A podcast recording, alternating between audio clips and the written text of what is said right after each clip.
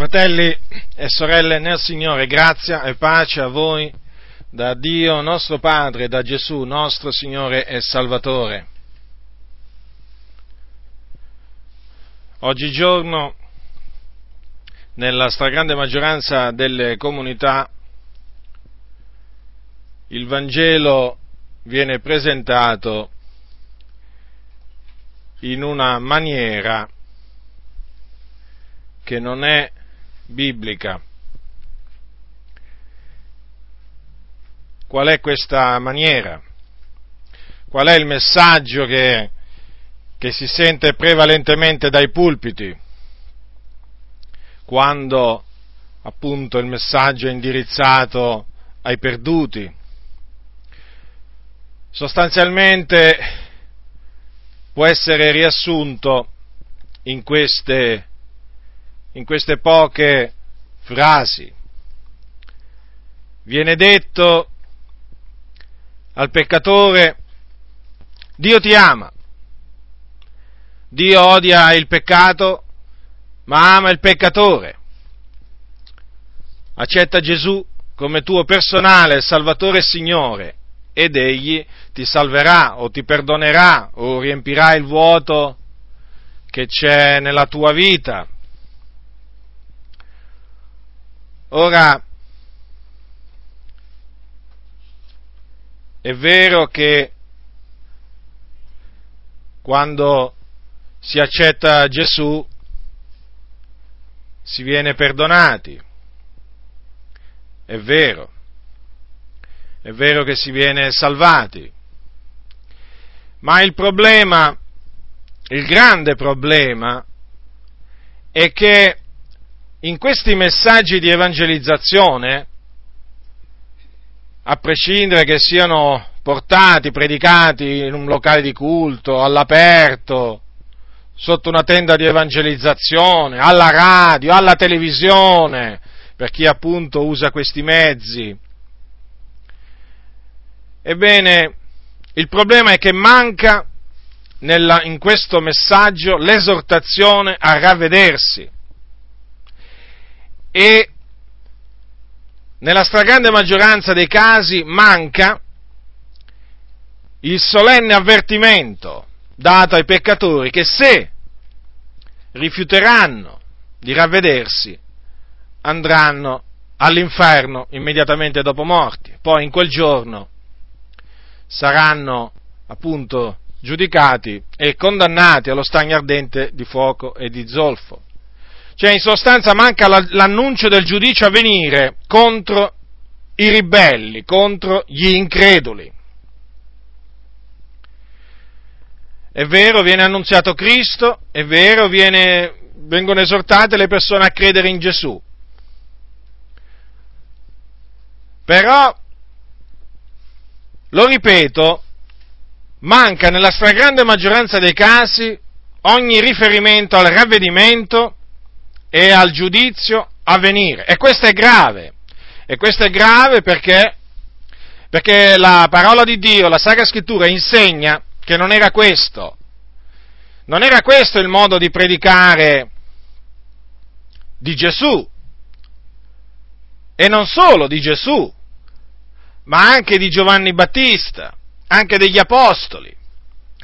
E io questo mi accingo a fare e questo farò questa sera vi dimostrerò come questo modo di predicare non è biblico. Quantunque, ripeto, è bene, è bene che è una cosa buona che il peccatore accetti Gesù come suo personale Salvatore e Signore. Non ho nulla in contrario a questo.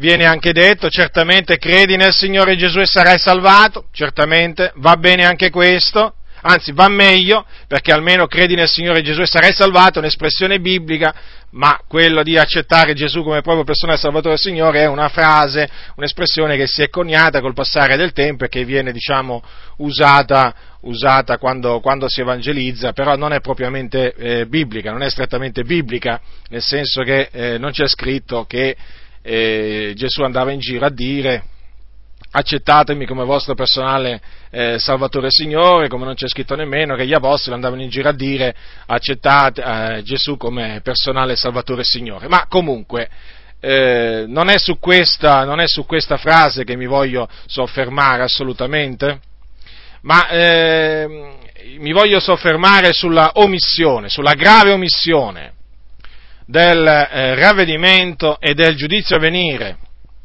che è facilmente denotabile eh, oggigiorno. Allora, ho detto che appunto manca l'esortazione a ravvedersi, evidentemente se manca vuol dire che c'è, ci dovrebbe essere e infatti c'era nella predicazione di Gesù. Cominciamo quindi da Gesù, prendete le vostre Bibbie, apritele. Allora, vediamo Gesù come si rivolgeva alle turbe, vediamo che cosa diceva Gesù ai peccatori. Ora, è bene fare questa premessa quando si parla di Gesù e di quello che lui annunziava.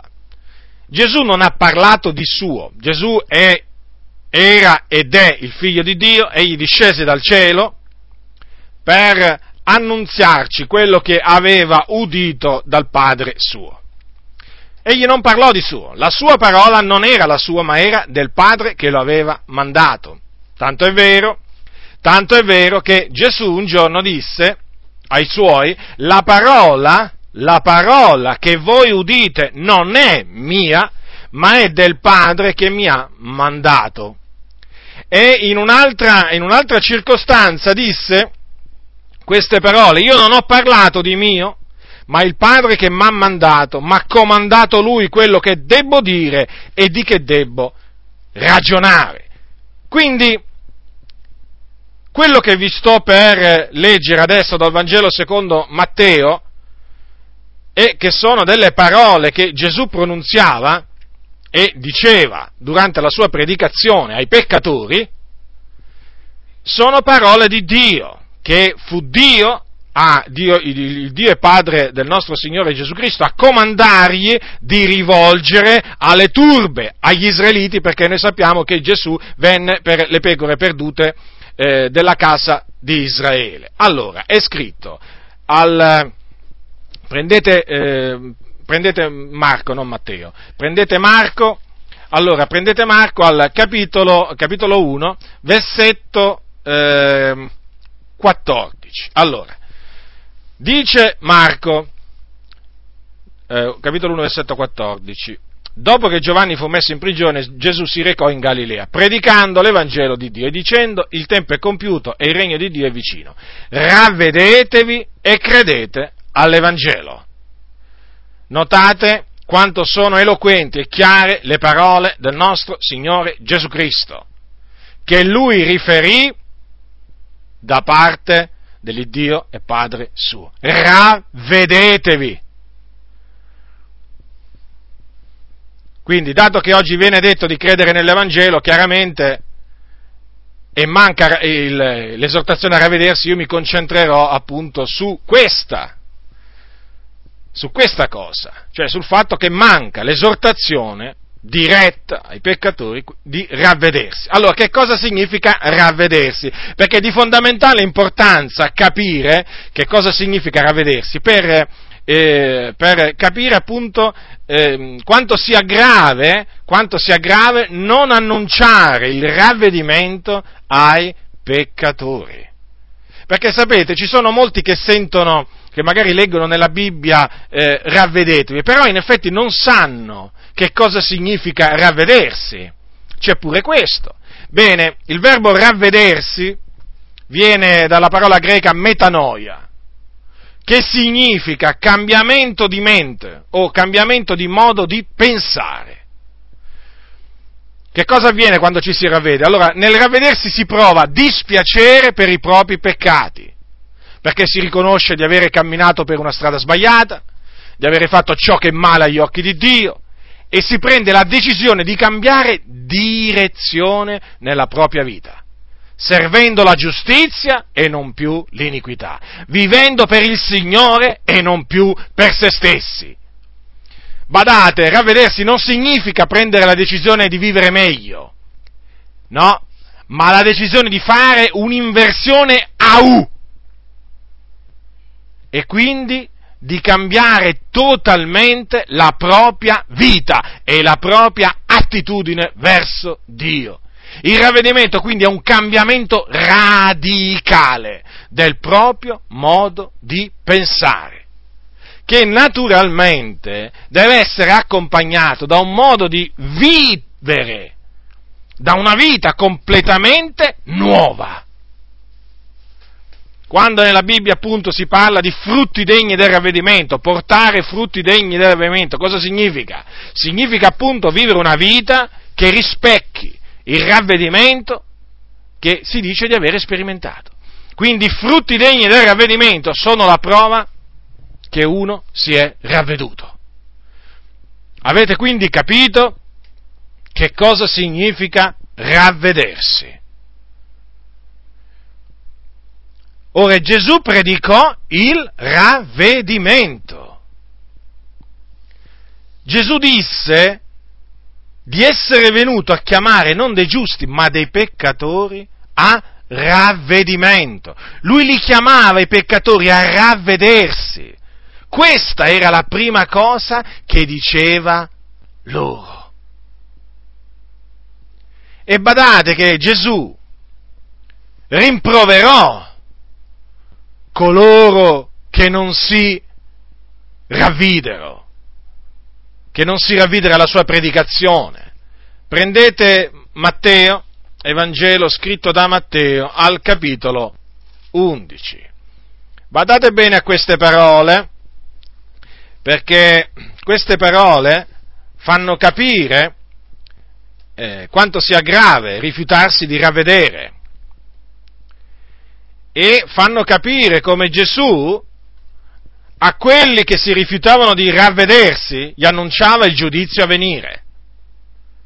Ora che questo giudizio consistesse nel, eh, nel, fuoco dell'inferno immediatamente dopo morti o nel giudizio che sa- sa- si sarebbe abbattuto sui peccatori alla, al suo ritorno o nel giorno del giudizio, una cosa è certa, Gesù lo annunziava, annunziava la punizione di Dio contro coloro che non si ravvedevano.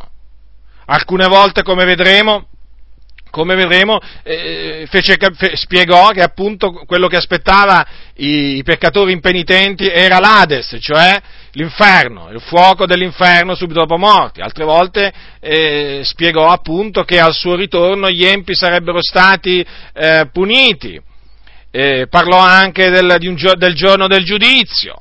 Eh, in cui appunto sarebbero stati puniti gli empi. Ma una cosa è sicura, Gesù parlò annunziò agli uomini quello che sarebbe loro successo se non si fossero ravveduti. Allora, capitolo 11 di Matteo, versetto 20 è scritto, allora egli prese a rimproverare le città nelle quali era stata fatta la maggior parte delle sue opere potenti, perché non si erano ravvedute. Guai a te Corazin, guai a te Bezzaida, perché se in Tiro e Sidone fossero state fatte le opere potenti compiute fra voi, già da gran tempo si sarebbero pentite con cilice e cenere. E però vi dichiaro che nel giorno del giudizio la sorte di Tiro e di Sidone sarà più tollerabile della vostra. E tu, o Capernaum, sarai tu forse innalzata fino al cielo? No, tu scenderai fino nell'Ades perché se in Sodoma fossero state fatte le opere potenti compiute in te, ella sarebbe durata fino ad oggi. E però io lo dichiaro nel giorno del giudizio, del giudizio la sorte del paese di Sodoma sarà più tollerabile della tua. Ora, come potete vedere, prenderò ad esempio eh, Capernaum, che appunto la sua città è chiamata, in Capernaum Gesù fece molte opere potenti eppure non si ravvidero gli abitanti di Capernaum. Bene, Gesù gli disse tu scenderai fino nell'Ades, eh, che come, eh, come, ho detto l'altra sera, l'Ades è il soggiorno dei morti, eh, comunemente eh, chiamato inferno, che è il luogo di tormento eh, dove vanno le anime dei peccatori subito dopo la morte. Quindi ecco che cosa aspettava gli abitanti di Capernaum alla loro morte, l'Ades. Ma non sarebbe finito lì il giudizio contro i peccatori impenitenti di Capernaum, perché poi nel giorno del giudicio, quando appunto essi sarebbe, risusciteranno, che cosa avverrà? Eh, saranno giudicati e saranno giudicati ancora più pesantemente di quanto lo saranno gli abitanti di Sodoma. E questo perché? Eh, è molto semplice, l'ha spiegato Gesù, perché gli abitanti di Capernaum non si ravvidero alla predicazione di Gesù Cristo, il figlio di Dio, che era accompagnata da segni e prodigi e invece eh, quindi ebbero la, l'opportunità di vedere tutti quei segni e prodigi, ma non si ravvidero. Se, una, se gli abitanti di Sodoma, Gesù disse, avessero visto eh, quelle opere potenti, allora si sarebbero, si sarebbero ravveduti e Sodoma sarebbe durata fino ad oggi appunto perché il Signore non l'avrebbe tolta dalla faccia della terra. Considerate quindi, considerate la gravità del, eh, del peccato appunto degli abitanti di Capernaum che non si erano ravveduti nel vedere le opere potenti compiute da Gesù Cristo, il figlio di Dio, in mezzo appunto a loro. Quindi vedete Gesù non si trattenne. La, il messaggio del ravvedimento era accompagnato anche da un rimprovero verso coloro che si rifiutavano di eh, di ravvedersi, non solo rimprovero, ma veniva anche, eh, eh, veniva anche detto loro che cosa, che cosa, sarebbe successo. Qui c'è scritto a Capernaum tu scenderai fino nell'Ades. In un'altra occasione Gesù disse, se non vi ravvedete tutti similmente perirete. Ve lo ricordo, Gesù ha detto, ve lo ripeto, se non vi ravvedete tutti similmente perirete. Questo è scritto nell'Evangelo scritto da Luca, qua, eh, dal versetto 1 si parla appunto mh, di alcuni che vennero a riferire a Gesù il fatto de, Galilei, il cui sangue Pilato aveva mescolato con i loro sacrifici. E Gesù rispondendo disse loro, pensate voi che quei Galilei fossero più peccatori di tutti i Galilei perché hanno sofferto tali cose? No, vi dico, ma se non vi ravvedete, tutti similmente perirete o quei 18 sui quali cadde la torre in Silo e li uccise, pensate voi che fossero più colpevoli di tutti gli abitanti di Gerusalemme? No, vi dico, ma se non vi ravvedete, tutti, al par di loro, perirete. Quindi, come potete ben vedere, il messaggio di Gesù ai peccatori includeva, lo ripeto, io mi ripeto spesso, ma lo faccio affinché sia il più chiaro possibile e uh, affinché veramente voi poniate estrema attenzione a queste cose che vi sto dicendo. Il messaggio di Gesù Cristo ai peccatori includeva l'esortazione a ravvedersi e l'avvertimento, l'avvertimento che se non si fossero ravveduti sarebbero periti, sarebbero andati nell'Adesse e naturalmente nel giorno del giudizio poi sarebbero stati, sarebbero stati condannati. Ora, Gesù quindi parlò di che, eh, di che cosa aspetta il peccatore impenitente e tra questi avvertimenti, tra questi avvertimenti dati ai, eh, dati ai peccatori c'è questo, la storia del ricco e del Lazzaro. Capitolo 16 di Luca, sì perché è un avvertimento, questo è un serio avvertimento, un potente avvertimento, un chiaro avvertimento di quello che succederà a coloro, a coloro che come quel ricco, eh, non si ravvederanno capitolo 16 di Luca, versetto di, dal versetto 19, or v'era un uomo ricco, il quale vestiva porpora e bisso, ed ogni giorno godeva splendidamente, e v'era un povero uomo chiamato Lazzaro, che giaceva alla porta di lui, pieno d'ulcere e bramoso di sfamarsi con le briciole che cadevano dalla tavola del ricco, anzi, perfino venivano i cani a leccargli le ulceri. Ora avvenne che il povero morì e fu portato dagli angeli nel seno d'Abramo morì anche il ricco e fu seppellito. E nell'Ades, essendo nei tormenti, alzò gli occhi e vide da lontano Abramo e Lazzaro nel suo seno ed esclamò, Padre Abramo, abbi pietà di me e manda Lazzaro a intingere la punta del dito nell'acqua per rinfrescarmi la lingua, perché sono tormentato in questa fiamma. Ma Abramo disse, figliuolo, ricordati che tu ricevesti i tuoi beni in vita tua e che Lazzaro similmente ricevette i mali, ma ora qui egli è consolato e tu sei tormentato. E oltre a tutto questo, fra noi e voi è posta una gran voragine, perché quelli che vorrebbero passare di qui a voi non possano, né di là si passi da noi. Ed egli disse, ti prego dunque, o oh padre, che tu lo mandi a casa di mio padre, perché ho cinque fratelli, affinché attesti loro queste cose, onde non abbiano anch'essi a venire in questo luogo di tormento.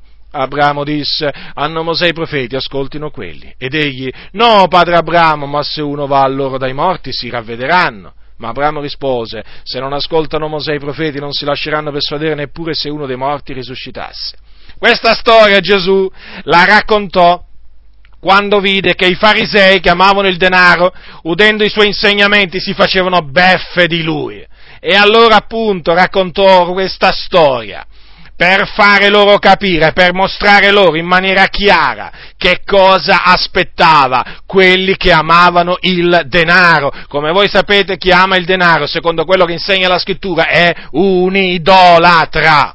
Lo ripeto, è un idolatra. E gli idolatri, voi sapete, non erediteranno il regno di Dio. E chi non eredita il regno di Dio va in un altro posto, la sua parte in un altro posto e nell'Ades, nell'inferno, dopo morto. Poi nel giorno del giudizio sarà scaramentato nello stagno ardente di fuoco di zolfo. Quindi le parole di Gesù, le parole di Gesù furono un eh, potente monito per quei farisei, quei sepolcri imbiancati, che apparivano giusti agli uomini, ma dentro erano piena, pieni di iniquità, pieni di ingiustizia, amavano il denaro, eppure apparivano giusti. E udendo Gesù si facevano beffe di lui, proprio vero, la sapienza del povero è disprezzata, Gesù era povero, veniva disprezzato Gesù, i suoi insegnamenti pure, pure, le sue esortazioni anche da, da, questi, da questi religiosi. Ebbene Gesù disse loro che cosa aspettava, cosa aspettava loro. E vedete nella storia del ricco e del Lazzaro, appunto, il ricco fece capire, fece capire che, ad Abramo che i suoi fratelli non erano ravveduti, quindi erano dei peccatori, erano traviati, erano ribelli, e il ricco avrebbe desiderato che si ravvedessero al fine di non andare nell'Ades, al fine di non raggiungerlo là nell'inferno. Quindi il ricco, vedete, si era reso conto, e questo dobbiamo dirlo, si era reso conto là all'inferno che per scampare che per scampare a quel tormento i suoi fratelli avevano solo una via, quella di ravvedersi. Ecco perché è fondamentale, è fondamentale predicare il ravvedimento, perché è l'unica maniera, è l'unica maniera per scampare, per scampare all'ira di Dio, alle fiamme dell'inferno prima e poi allo stagno ardente di fuoco e di zolfo. Il ravvedimento è fondamentale ed è estremamente triste ma anche preoccupante che esso manchi dalle predicazioni.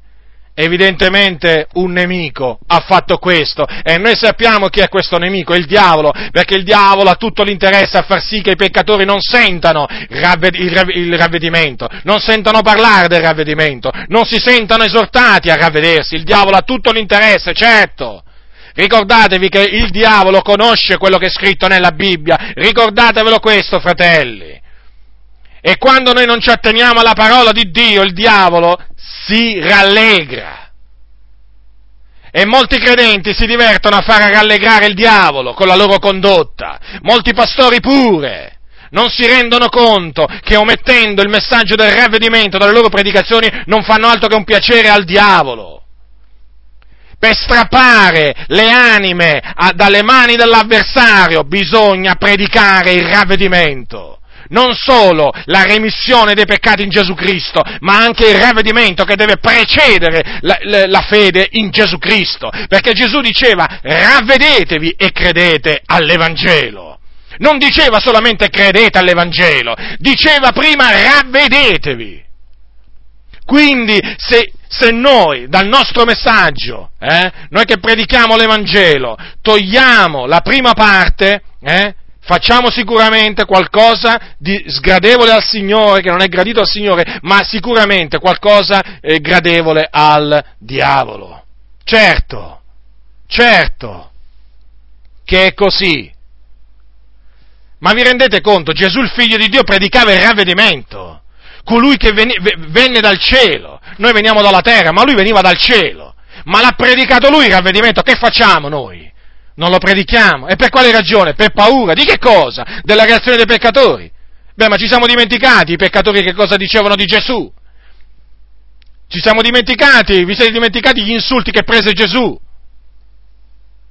Le brutte parole che gli lanciarono contro? Eh?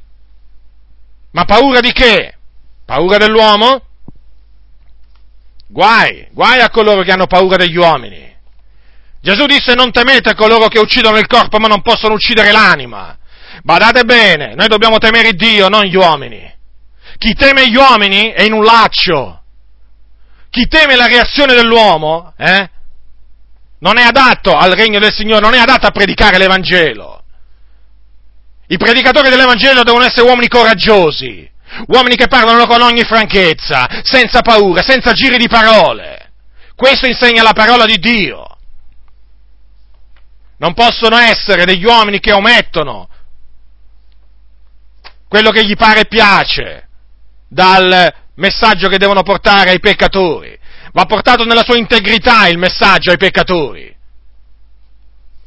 Non è giustificabile assolutamente l'omissione del ravvedimento in un messaggio di evangelizzazione, non è giustificabile, è da condannare una tale cosa. E qualcuno dirà, sì, vabbè, ma tanto parliamo di Gesù, lo so. Ma quando, se Gesù mentre era in vita, ma se Gesù mentre era in vita, lì in carne e ossa, predicava il ravvedimento, e lui era il Salvatore, colui che diceva a, a, a, alle turbe, venite a me voi tutti che siete travagliati ed aggravati, io vi darò riposo, diceva nella stessa maniera, ravvedetevi e credete all'Evangelo. Perché solo dire venite a me voi tutti che siete travagliati ed aggravati e io vi darò riposo? Questa è, delle, eh, questa è una delle frasi di Gesù eh, più conosciute in ambito, diciamo, delle comunità. È bene che sia conosciuta, è bene che sia annunziata, è bene che questo, diciamo, messaggio venga anche portato ai peccatori, non sono contrario. Ma perché viene omesso invece quell'altra espressione di Gesù? Ravvedetevi e credete all'Evangelo. Ve lo spiego subito, perché è bello sentire dire a Gesù venite a me voi tutti che siete travagliati ed aggravati, io vi darò riposo. È bello, vero? È meno bello sentire ravvedetevi e credete all'Evangelo. Quindi, vedete, i predicatori eh, prendono quello che, diciamo, quello che gli fa più piacere, quello che gli fa più comodo. Certo, perché venite a me voi tutti che siete travagliati aggravati, fa riempire i locali di culto. Ravvedetevi e credete all'Evangelo li fa svuotare, ma ci tornerò sui motivi per cui appunto il messaggio del ravvedimento con l'avvertimento solenne del giudizio a venire manca nelle predicazioni. Bene, quindi abbiamo, oh, vi ho dimostrato che Gesù raccontò questa storia del ricco e del Lazzaro per spiegare che, che, eh, qual è la fine terribile, la fine terribile che aspetta dopo morti coloro che non si ravvedono, l'Ades, l'inferno, il fuoco, la fiamma, il pianto, lo stridore dei denti. Sapete che Gesù spesso diceva ivi sarà il pianto lo stridore dei denti? Ivi dove? Certamente nell'Ades e poi anche naturalmente nella Genna, che è il luogo finale di tormento, dove saranno gettati in quel giorno poi i peccatori dopo, dopo che saranno risuscitati e giudicati. Si sente dire oggi vi sarà il pianto e lo stridore dei denti? E quando mai? Raramente. Raramente. Perché? Perché c'è la paura, la paura degli uomini. Sì? C'è la paura degli uomini, c'è il timore degli uomini. Invece che esserci il timore di Dio, c'è il timore degli uomini. Ah, quello abbonda, il timore degli uomini. È il timore di Dio che manca, purtroppo. E questo naturalmente ha delle nefaste conseguenze. La mancanza del timore di Dio ha delle nefaste conseguenze sulla predicazione, sulla vita dei predicatori, sulla vita del gregge. Perché il timore dell'Eterno è il principio della sapienza. Se non c'è timore di Dio non c'è sapienza. E se non c'è sapienza ci si conduce da stolti. È molto semplice. Un giorno Gesù, a Gesù gli, fe, gli fecero questa domanda, sono pochi salvati? Vi siete, mai, vi siete mai domandati perché gli fecero questa domanda? evidentemente perché non erano molti quelli che seguivano Gesù già a quel tempo. Evidentemente non era la maggioranza dei giudei che, segu- non era la maggioranza dei giudei che seguiva Gesù. Allora qualcuno volle, volle chiedere, ma signore, sono pochi salvati? Capitolo 13 di Luca, dal versetto 22, ed egli attraversava man mano le città ed i villaggi, insegnando e facendo cammino verso Gerusalemme, e un tale gli disse, Signore, sono pochi salvati. Ed egli disse loro, sforzatevi di entrare per la porta stretta, perché io vi dico che molti cercheranno di entrare e non potranno, da che il padrone di casa si sarà alzato ed avrà serrata la porta, e voi, stando di fuori, comincerete a picchiare alla porta, dicendo, Signore, aprici! Egli rispondendo vi dirà, io non so dove voi siate. Allora comincerete a dire, noi abbiamo mangiato e bevuto in tua presenza, e tu hai insegnato nelle nostre piazze. Ed egli dirà, io vi dico che non so dove voi siate, dipartitevi da me, voi tutti operatori di iniquità. Quivi sarà il pianto e lo stridore dei denti, quando vedrete Abramo, Isacco e Giacobbe e tutti i profeti nel regno di Dio e che voi ne sarete cacciati fuori. E ne verranno d'Oriente, d'Occidente, da settentrione da mezzogiorno, che si porranno a mensa nel regno di Dio. Ed ecco ve ne sono degli ultimi che saranno primi e dei primi che saranno ultimi. Avete notato Gesù che cosa ha detto? Ha fatto capire che sono veramente pochi. Beh, in un altro posto lo disse che sono pochi quelli che trovano la via che mena la vita, invece sono molti quelli che vanno in perdizione. Eh sì, sono pochi, veramente pochi. Molti sono i chiamati, pochi gli eletti. Anche questo dice, dice, dice Gesù. I suoi discepoli sono chiamati piccolo gregge. Ebbene, Gesù avete notato? Avete notato che cosa gli ha annunziato agli uomini?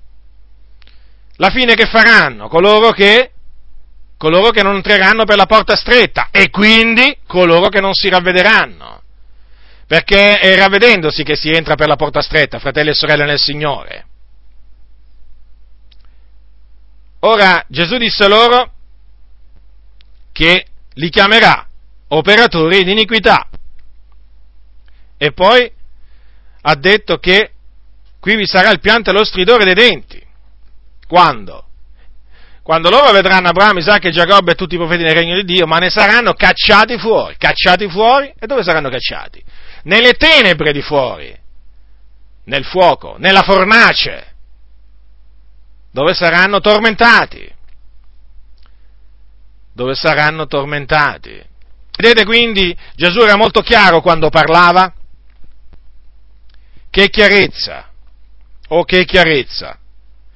Che il Signore veramente dia a tutti noi questa franchezza nel parlare, che non aveva naturalmente solo Gesù, poi l'avevano anche gli apostoli, ma che il Signore veramente ci dia questa franchezza a noi tutti, per annunciare il suo Evangelo come si conviene, non come vogliamo noi, ma come vuole Lui, non come fa la maggioranza, no, no, no, no, no, no, no, come vuole il Signore con ogni franchezza, con gran pienezza di convinzione, con potenza e con lo Spirito Santo.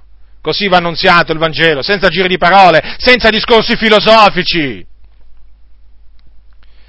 così tanto presenti in tante predicazioni. Eh sì, perché c'è molta filosofia, c'è molto filosofeggiare nelle predicazioni. Sembrano ormai tanti, tanti, pastori, tanti predicatori, pare che abbiano, abbiano paura di parlare in maniera semplice, quasi si vergognano, si vergognano di parlare in maniera semplice. Termini come inferno, ravvedersi, si vergognano di menzionarli, sono, sono termini antiquati, queste, queste sono cose che si dicevano al periodo medievale. Sapete, no?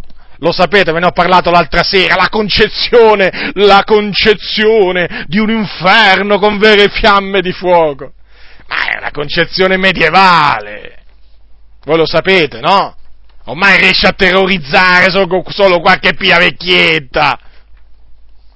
Ecco, ecco come ragionano certi pastori. Certo, si vergognano della parola di Dio.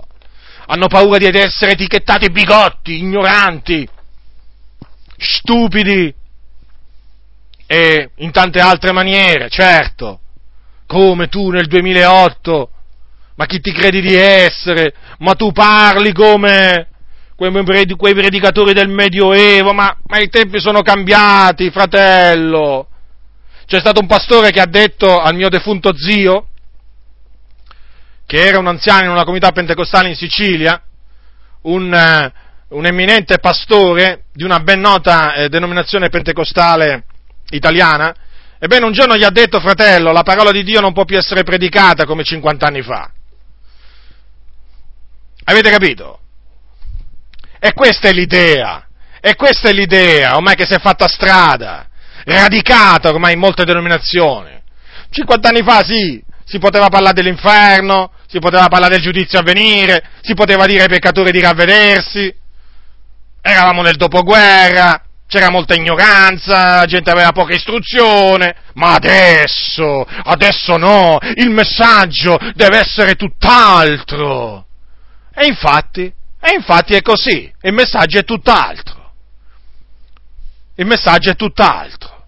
Il messaggio è eh, costituito da tutte quelle, diciamo, promesse di benedizione, come per esempio appunto questa, venite a me voi tutti che siete travagliati ed aggravati, io vi darò riposo. Io non ho nulla in contrario a dire, a dire ai peccatori eh, queste, queste parole, le dico pure io, ma non mi limito a dire solo questo. Non mi limito a dire che Dio è amore, non mi limito a parlare solo dell'amore di Dio, ma parlo pure del ravvedimento, annunzio il ravvedimento ai peccatori, perché questo si deve fare. Ora, quindi Gesù, Gesù ci ha lasciato un esempio anche in questo. E poi vi voglio citare alcune parole che Gesù disse agli scribi e ai farisei capitolo 23 di Matteo. Ascoltate quello che disse Gesù agli scribi e farisei, che erano quelli che sedevano sulla cattedra di Mosè in quei giorni, quindi che ammaestravano il popolo. Ascoltate, ascoltate. Capitolo 23 di Matteo, versetto 15. Guai a voi, scribi e farisei ipocriti, perché scorrete mare e terra per fare un proselito. E fatto che sia lo rendete figliuol della genna il doppio di voi. E al versetto 33 gli ha detto, serpenti, razza di vipere, come scamperete al giudizio della genna? Quindi giudi- la genna, gli parlò loro della genna, il luogo finale di tormento per i peccatori, dove saranno tormentati per i secoli dei secoli. Li ha chiamati figli della genna mentre i figlioli di Dio, i discepoli di Cristo sono chiamati figli del regno. I figli del diavolo sono chiamati figli della genna. E eh, Gesù gli disse come scamperete al giudizio della genna. Quindi glielo disse chiaramente quello che gli aspettava, perché loro non si, non si erano voluti ravvedere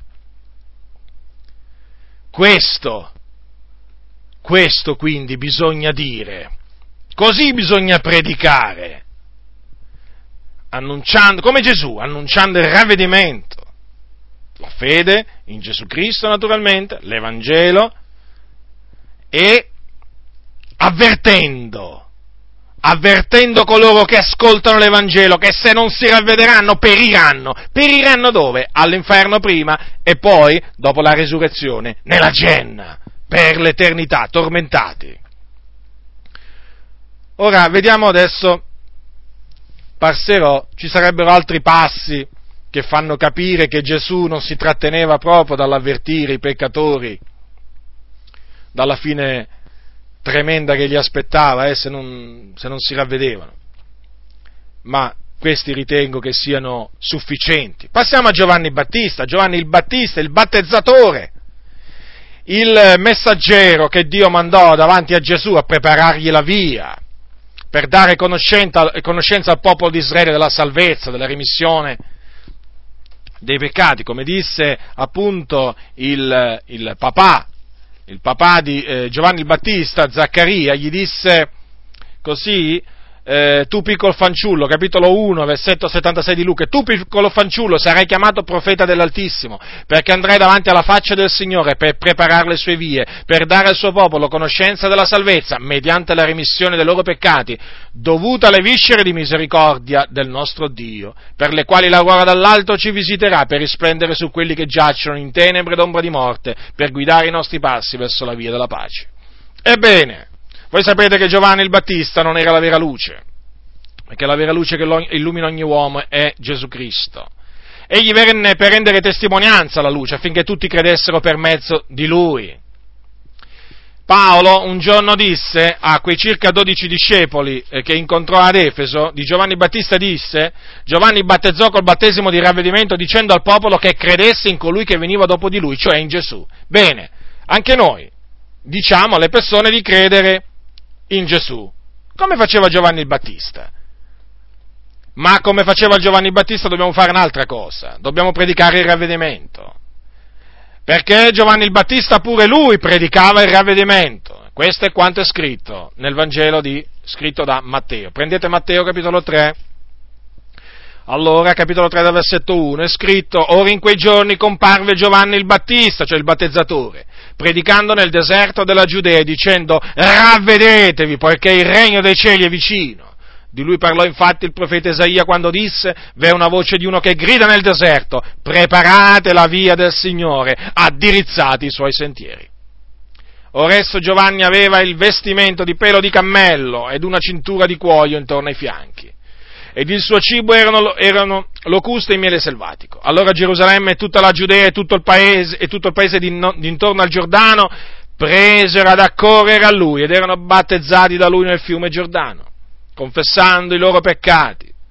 Ma vedendo egli molti dei farisei e dei sadducei venire al suo battesimo, disse loro, razza di vipere, chi va insegnato a fuggire dall'ira a venire? Fate dunque dei frutti degni del ravvedimento e non pensate di dire dentro di voi, abbiamo per padre Abramo, perché io vi dico che Dio può da queste pietre far sorgere dei figlioli ad Abramo.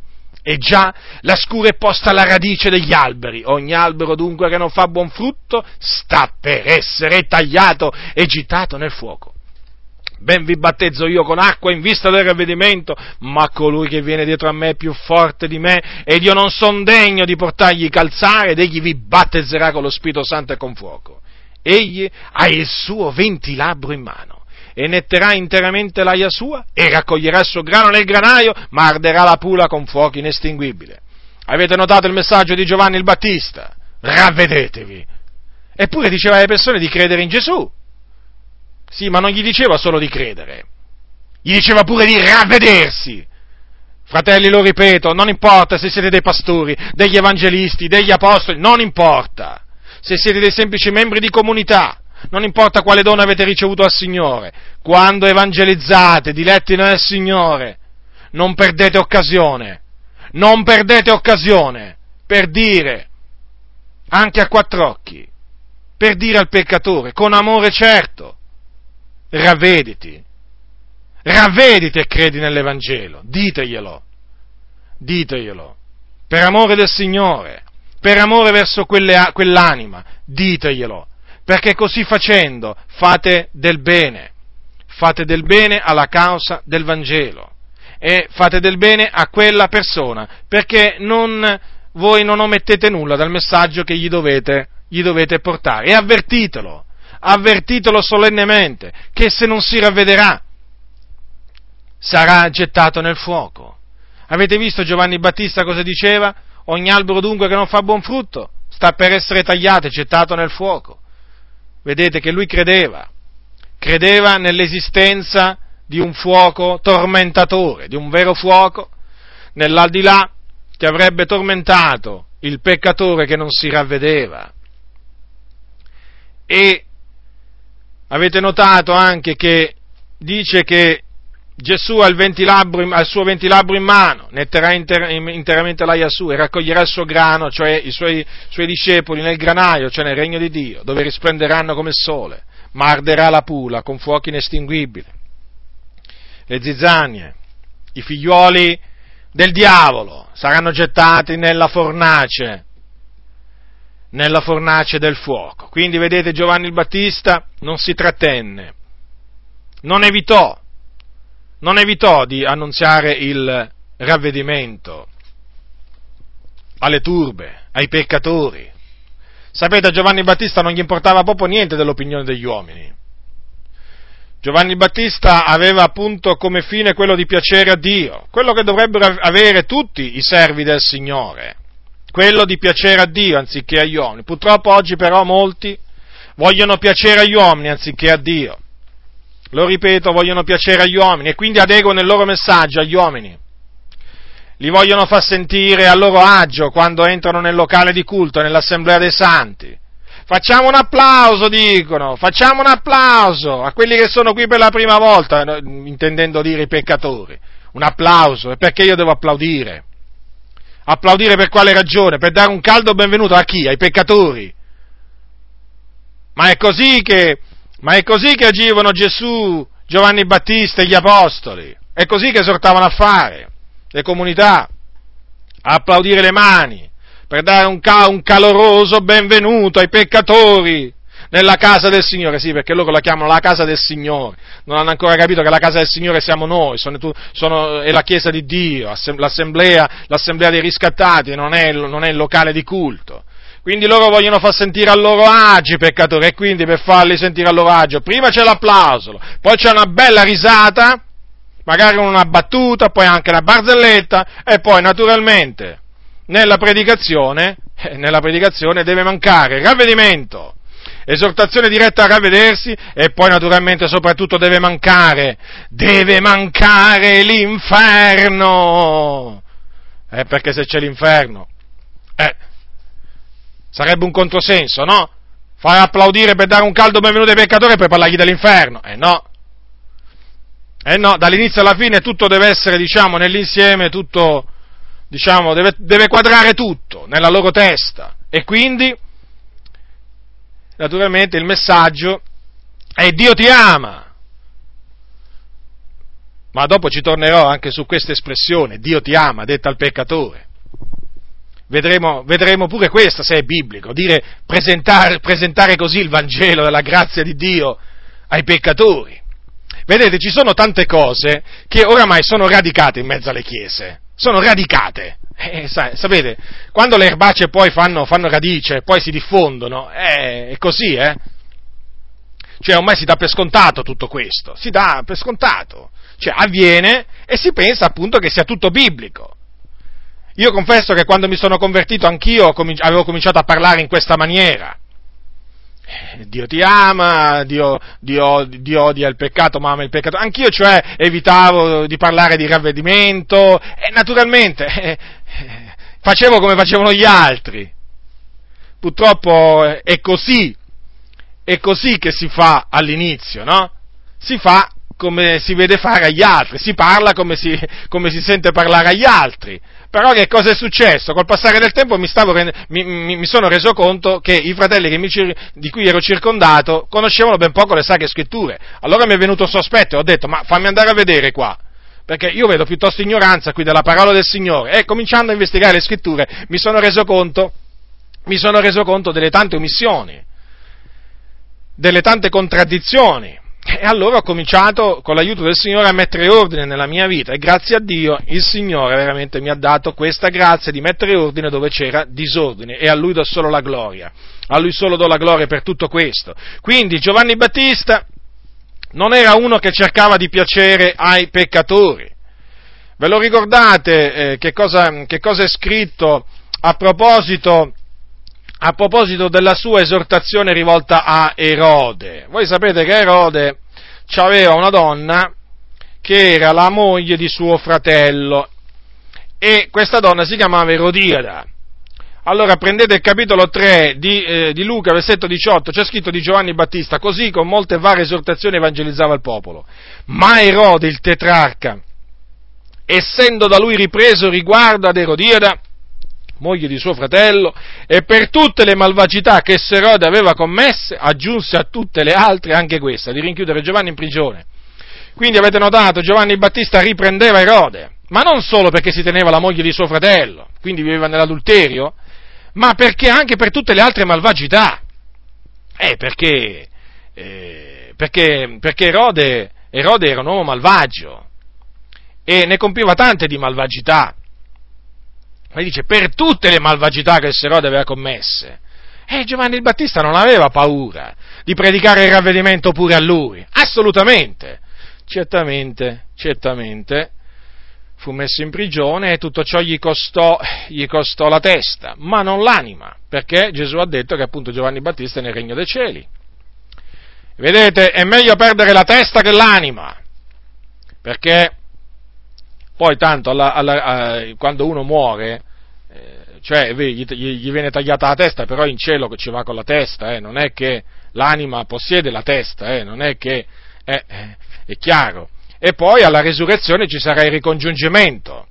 Ci sarà il ricongiungimento dell'anima col corpo, quindi non importa il corpo, se gli hanno tagliato la testa, le mani, i piedi, la lingua, non importa se, se lo hanno bruciato vivo al fuoco il credente, e quel corpo risusciterà in quel giorno e sarà eh, un corpo poi quando il corpo risorto sarà un corpo glorioso, sarà un corpo incorruttibile, sarà un corpo immortale. Ecco, Giovanni il Battista perse la sua testa, gliela tagliarono perché poi voi come sapete eh, nel, nel, natalizio di Erode eh, la figlia di Erodiada ballò ballò davanti a tutti, piacque, piacque a Erode, Erode le fece un giuramento, l'avrebbe dato qualsiasi cosa, e naturalmente eh, la, la, la figlia, istigata dalla, dalla, sua, dalla, sua, mamma, quella ragazza istigata dalla sua mamma, fece chiedere appunto la testa di Giovanni il Battista che appunto le fu portata.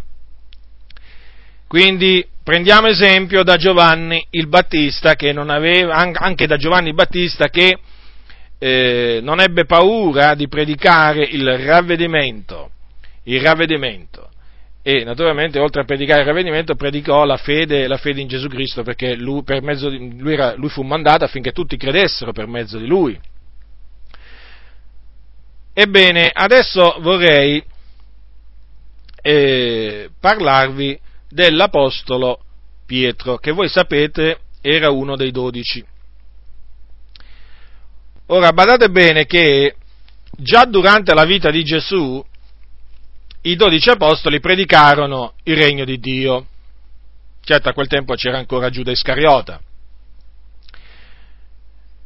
quello che poi tradì, eh, tradì Gesù. Comunque, ecco, Gesù li mandò a predicare il regno di Dio, con la potestà di eh, guarire eh, gli ammalati, di guarire le malattie e di cacciare i demoni.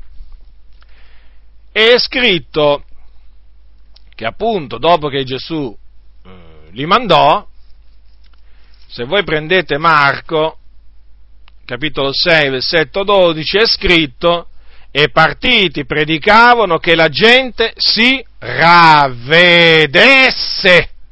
Vedete quindi già i dodici apostoli, mentre Gesù era ancora sulla terra, predicavano che la gente si ravvedesse, quindi dicevano, dicevano alla gente ravvedetevi. D'altronde, come avrebbero potuto predicare in una maniera differente? C'era Gesù che predicava il ravvedimento e loro che, pote- che, che potevano fare se non fare la stessa cosa, predicare alla gente che si ravvedesse.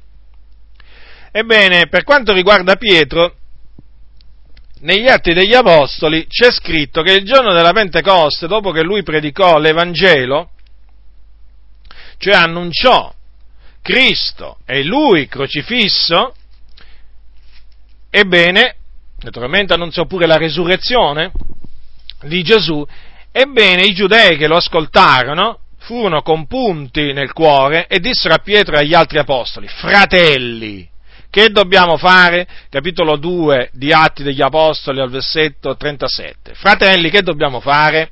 E Pietro a loro, ravvedetevi e ciascuno di voi sia battezzato nel nome di Gesù Cristo per la remissione dei vostri peccati e voi riceverete il dono dello Spirito Santo.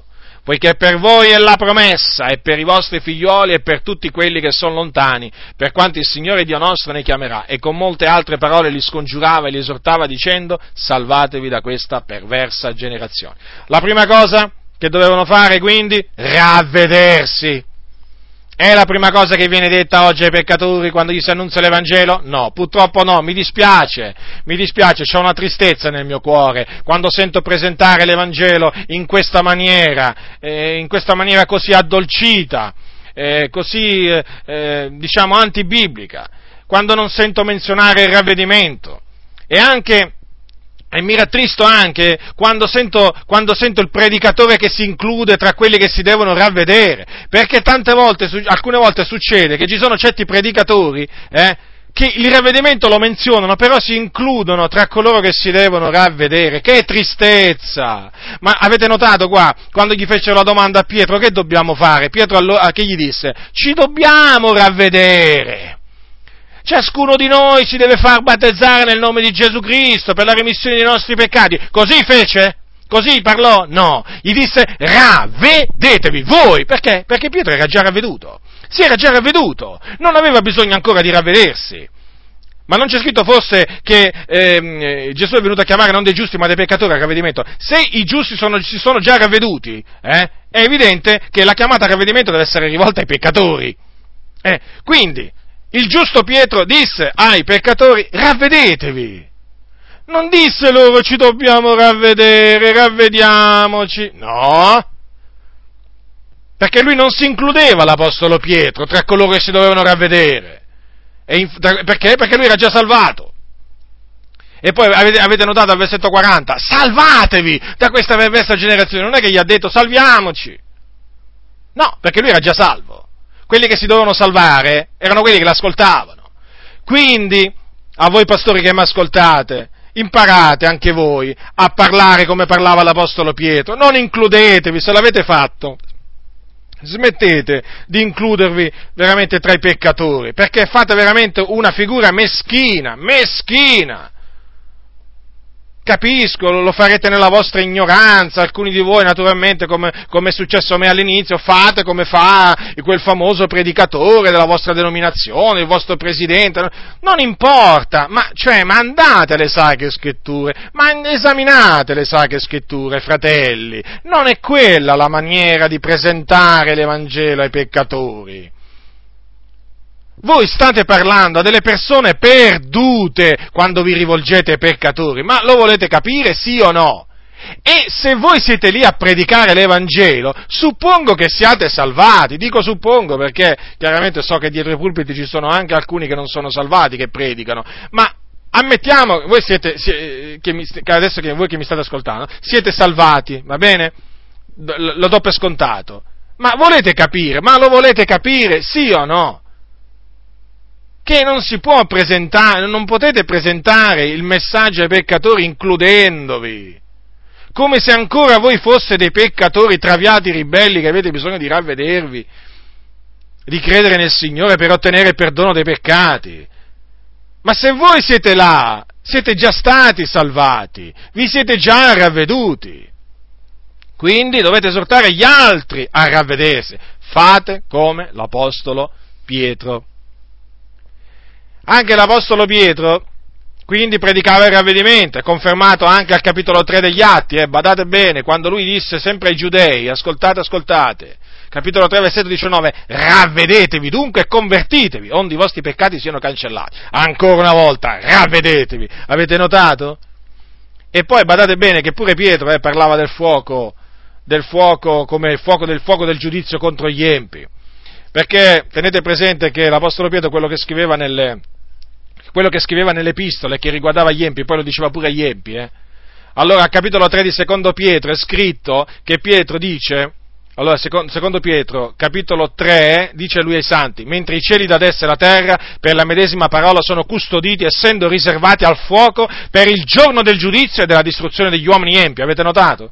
E questo lui eh, lo diceva, lo diceva pure agli empi, qui lo, lo, ne ha parlato per iscritto ai, agli eletti, ma evidentemente, dato che questa era la fine, che il Signore gli aveva rivelato sarebbe stata quella degli empi, e lui annunziava pure questo il fuoco del giorno del giudizio, eh, il, il fuoco che avrebbe distrutto gli uomini empi. Quindi vedete, anche lui avvertiva, come abbiamo visto Giovanni Battista prima, e ancora prima Gesù. Avete notato, eh, Giovanni, Giovanni, Giovanni Battista La scura è già posta alla radice. Ogni albero che non fa buon frutto è tagliato e gettato nel fuoco. Arderà la pula con fuoco inestinguibile, vedete? Sono simili le cose. Il, fu- il dice al fuoco, dice, il, Pietro dice al fuoco per il giorno del giudizio e della distruzione degli uomini empi. Vedete, gli empi saranno distrutti col fuoco eh, c'è, c'è, molta somiglianza con il, con il, messaggio, di Giovanni il Battista. Quindi ancora una volta l'avvertimento, eh, l'Apostolo faceva, faceva sapere quello, sarebbe, quello che sarebbe accaduto agli empi. Adesso passiamo all'Apostolo Paolo. L'Apostolo Paolo, prendete gli Atti degli Apostoli, capitolo 26, anche lui predicava il ravvedimento. Capitolo 26 si trovava davanti al re Agrippa e disse queste parole, davanti al re Agrippa e davanti ad, altri, ad altre autorità, eh? quando disse queste parole, mica si vergognò di dirle. Paolo non si vergognava di dire che predicava il ravvedimento. Allora, capitolo, capitolo 26, dal versetto eh, 19. Perciò, re Agrippa, io non sono stato disubbidiente alla celeste visione, ma prima a quei di Damasco, poi a Gerusalemme e per tutto il paese della Giudea e ai gentili ho annunziato che si ravveggano e si convertono a Dio facendo opere degne del ravvedimento. Avete notato? Quindi Paolo predicava il ravvedimento e i frutti degni del ravvedimento, o chiamate anche opere degne del ravvedimento, certo, perché chi si ravvede deve dimostrare di essersi ravveduto. In che maniera lo può dimostrare? Facendo i frutti, portando i frutti degni del ravvedimento. E anche questo va detto. Anche questo va detto. Quindi, siccome che viviamo in una, in una nazione eh, cattolicissima, in una nazione cattolicissima, una, in una delle più cattoliche di tutto il mondo, quando si, eh, quando si, annuncia l'Evangelo della grazia ai cattolici, bisogna dirgli di ravvedersi, di fare opere frutto degne del ravvedimento anche a loro. E tra le opere eh, degne del ravvedimento c'è quella della distruzione delle statue, delle immagini, delle statuette, statuone, non importa quanto grandi siano devono smettere, devono de- smettere di andare a messa, devono smettere di pregare i morti, devono smettere di credere nel purgatorio, devono smettere di, di, di, andare dietro a queste superstizioni, a queste diavolerie della Chiesa Cattolica Romana, devono smettere di credere che il Papa è il vicario di Cristo, devono smettere successo- di, credere che è il successore di Pietro, è il capo della Chiesa un- universale, devono smettere, queste sono opere, frutto, degne, eh, opere degne del, del ravvedimento, devono smettere di dire il rosario, sì, devono smettere di adorare l'ostia, devono smettere di andare alla messa. Sì, perché quando uno si ravvede, un cattolico romano si ravvede, eh, il, Signore, il Signore gli apre gli occhi e non può più, non può più partecipare alle opere infruttuose delle tenebre a cui partecipava prima, quando era nelle tenebre. Alcuni pensano di ravvedersi e di non fare frutti degni del ravvedimento. Che ravvedimento è? Ma che ravvedimento è? Il ravvedimento deve essere eseguito.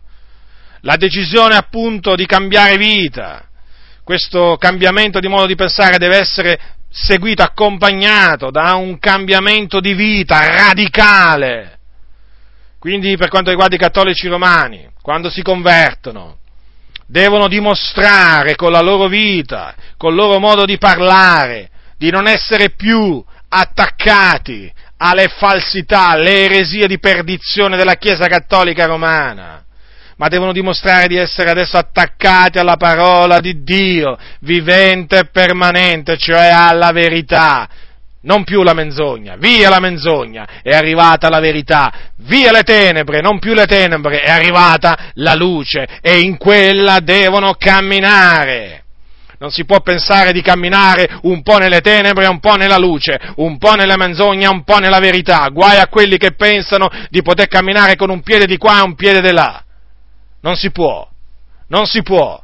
Noi siamo il tempio dell'Iddio vivente e non possiamo servire gli idoli. Guai a coloro che pensano, eh, che pensano di poter servire Dio e gli idoli assieme. Eh. Badino bene alle loro vie perché in questa maniera non fanno altro che provocare l'Iddio vivente e vera gelosia, ad ira, e l'ira di Dio si abbatterà su di loro, perché l'ira di Dio viene sugli uomini ribelli, sui figli della disubbidienza, e tra i figli della disubbidienza ci sono pure coloro che pensano di essere dei cristiani o che dicono di essere dei cristiani, ma che servono la creatura anziché il creatore che è benedetto in eterno. Vi avverto, vi avverto fratelli nel Signore, se voi venite dal cattolicesimo, cattolicesimo, dovete fare frutti degni del ravvedimento, dovete sbarazzarvi, sbarazzarvi di, tutte, di tutti gli idoli, le immagini cosiddette sacre della Chiesa Cattolica Romana, qualsiasi, qualsiasi tutte queste cose che fanno parte della Chiesa Cattolica Romana, dovete rinunciare ad esse per piacere al Signore, perché quelle cose sono idoli e le menzogne della Chiesa Cattolica, le dottrine della Chiesa Cattolica Romana tengono attaccate, tengono attaccate a, a, a, all'inferno vorrei dire, alle, proprio all'inferno, tante, tante, tante persone, tante, tante persone vengono scaraventate all'inferno dalle dottrine della Chiesa Cattolica Romana. Ah, ah, se i cattolici romani che sono all'inferno potessero tornare in vita, ah, se potessero tornare in vita, forse sarebbero ancora più duri di, di quanto lo sia io. Sì, perché farebbero veramente sentire, farebbero veramente sentire, farebbero veramente sapere che cosa c'è all'inferno e chi ci va all'inferno. Ci vanno tutti gli idolatri. Quindi fuggite l'idolatria, fratelli nel Signore, voi che venite dal cattolicesimo, non vi rivolgete ai cosiddetti santi, non vi rivolgete a Maria, non vi rivolgete agli angeli, non pregate loro, non adorateli, non venerateli, perché la venerazione poi è sempre una forma di culto. Adorate il Dio, pregate il Dio, lodate il Dio, pregate il Dio nel nome di Gesù Cristo, ma abbandonate, abbandonate il culto ai morti, abbandonate il culto agli angeli, sono cose abominevoli nel cospetto di Dio. Ora l'Apostolo Paolo quindi predicava il ravvedimento, ma avvertiva pure di quello che sarebbe avvenuto a quelli che non si sarebbero ravveduti. In altre parole, lui annunziava il giudizio a venire. Il giudizio a venire, voi sapete, che è contro tutti, colori, tutti i peccatori impenitenti. Allora prendiamo Atti, capitolo 20, prendete Atti, capitolo 24. Allora qui si dice che Paolo veniva chiamato, mentre era appunto in prigione, veniva chiamato dal governatore Felice. Ecco, Felix, allora il governatore felice chiamava l'Apostolo Paolo. Ascoltate cosa dice la scrittura, capitolo 24 degli Atti, versetto 24.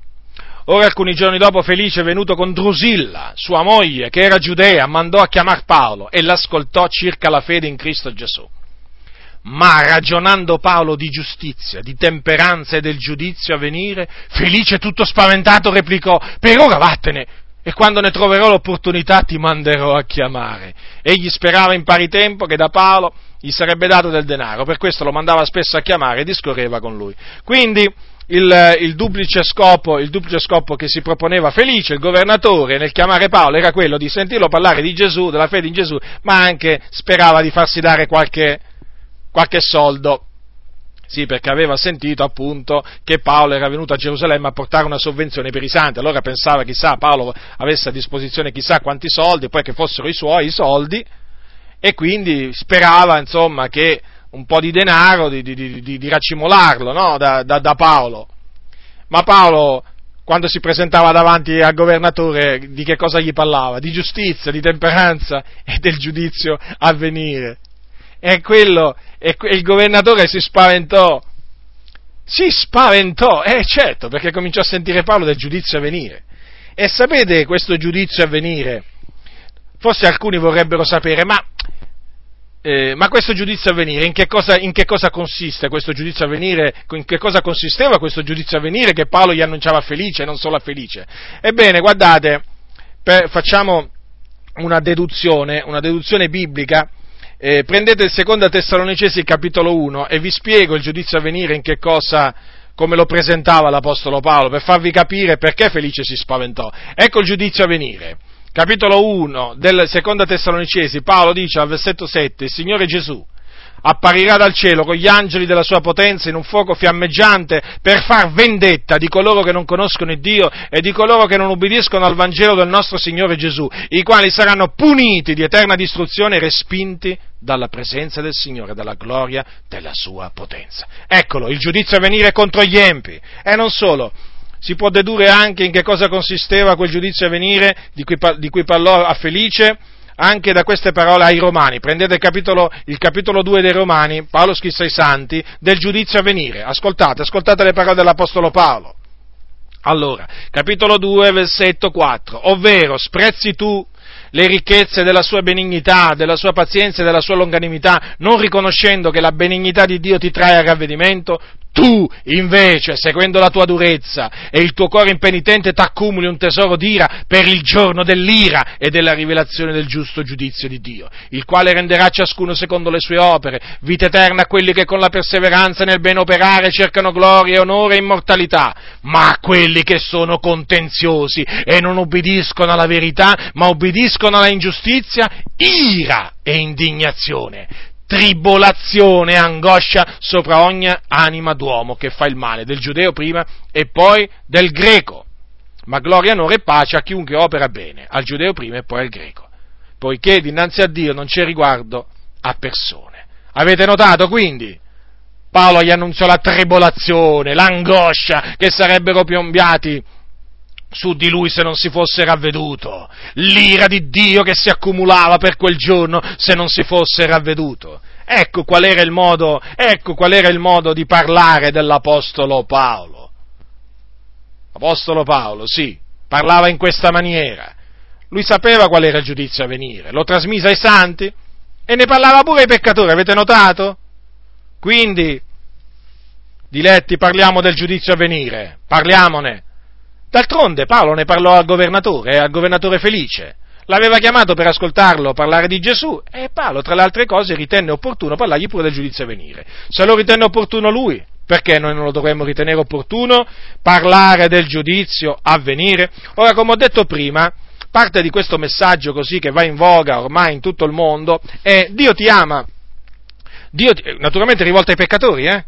Questo viene detto ai peccatori, Dio ti ama. Dio odia il peccato, cioè in sostanza gli viene detto Dio odia il male che tu fai, ma ti ama, perché Dio ama il peccatore. Ora, quello che vi sto per dire, naturalmente so, sono sicuro che farà, farà indignare non pochi, ma a me non importa, quello che è scritto nella Bibbia io vi dico. Io non mi trattengo dall'annunziarvi quello che dice la Bibbia, chi ha orecchi da udire oda. Io intanto ve lo dico quello che dice la Sacra Scrittura. Ora, vi vorrei fare notare innanzitutto una cosa, che Gesù, Gesù ha detto queste parole. Prendete Giovanni capitolo 14, no, perché oggi siccome che si, si sente dire eh, dal pulpito, Dio vi ama, i peccatori, eh? Per le piazze, Dio vi ama, Dio vi ama, Dio vi ama, è una cosa proprio, è un disco incantato. Ebbene, vorrei fare notare che al capitolo 14, al capitolo 14, versetto 21 di Giovanni, Gesù ha detto queste parole. Chi ha i miei comandamenti e lo osserva, quello mi ama, e chi mi ama sarà amato dal Padre mio, e io l'amerò, e mi manifesterò a lui. Avete notato per essere amati dal Padre e dal figliuolo che cosa bisogna fare? Bisogna osservare i comandamenti di Dio. Li osservano i comandamenti di Dio i peccatori? Non mi risulta. Quindi, quindi non possono essere amati né dal Padre né dal figliuolo. Lo so, è duro da accettare, ma è così. Qualcuno dirà, ma Dio non è amore? Certo che Dio è amore, ha manifestato il suo grande amore mandando il suo figlio nel mondo per essere la propiziazione per i nostri peccati, per espiare i nostri peccati, ma quel che è scritto è scritto. E questo, badate bene, è confermato, è confermato da altri passi della Sacra Scrittura. Cioè che Dio non è, non è vero che ama gli operatori di iniquità, ma questa è una falsità. Dio non ama gli operatori di iniquità, ve lo dimostro con le Sacre Scritture. Allora, prendete il eh, Salmo 5, prendete il Salmo 5, ecco che cosa dice il Salmo 5. Allora, il Salmo 5, il salmista dice, si, versetto 5, quelli che si gloriano non sussisteranno dinanzi agli occhi tuoi, tu odi tutti gli operatori di iniquità. Tu farai perire quelli che dicono menzogne. L'Eterno aborrisce l'uomo di sangue e di frode. Ah, avete, avete ascoltato? Avete letto? L'Eterno aborrisce, cioè gli è in abominio l'uomo di sangue e di frode. Altro che amore. Ma possiamo dire agli omicidi, Gesù ti ama, Gesù vi ama. È, è come dirgli, siete graditi al Signore. Come si fa a dire una cosa del genere ai bugiardi, agli stregoni, ai pedofili, agli adulteri, ai fornicatori, ai ladri, agli ubriachi, agli omicidi, ai bestemmiatori? Come si fa a dire Dio, Dio vi ama? Quando la Bibbia non lo dice questo, lo smentisce. L'Eterno aborrisce l'uomo di sangue di frode. Tu odi tutti gli operatori di iniquità. Ma non solo, prendete il libro dei proverbi. Proverbi capitolo 6, ascoltate quello che dice la Sacra Scrittura, non sono le mie parole, sono le parole della parola di Dio, della Sacra Scrittura. Capitolo 6, capitolo 6, versetto 16. Sei cose odia l'Eterno, anzi sette gli sono in abominio, gli occhi alteri, la lingua bugiarda, le mani che spandono sangue innocente, il cuore che medita disegni iniqui, i piedi che corrono frettolosi al male, il falso testimonio che proferisce menzogne e chi semina discordie tra fratelli. Avete notato cosa c'è scritto qua? Che Dio odia il falso testimonio che preferisce menzogne, cioè i bugiardi, e anche chi semina discordie tra fratelli.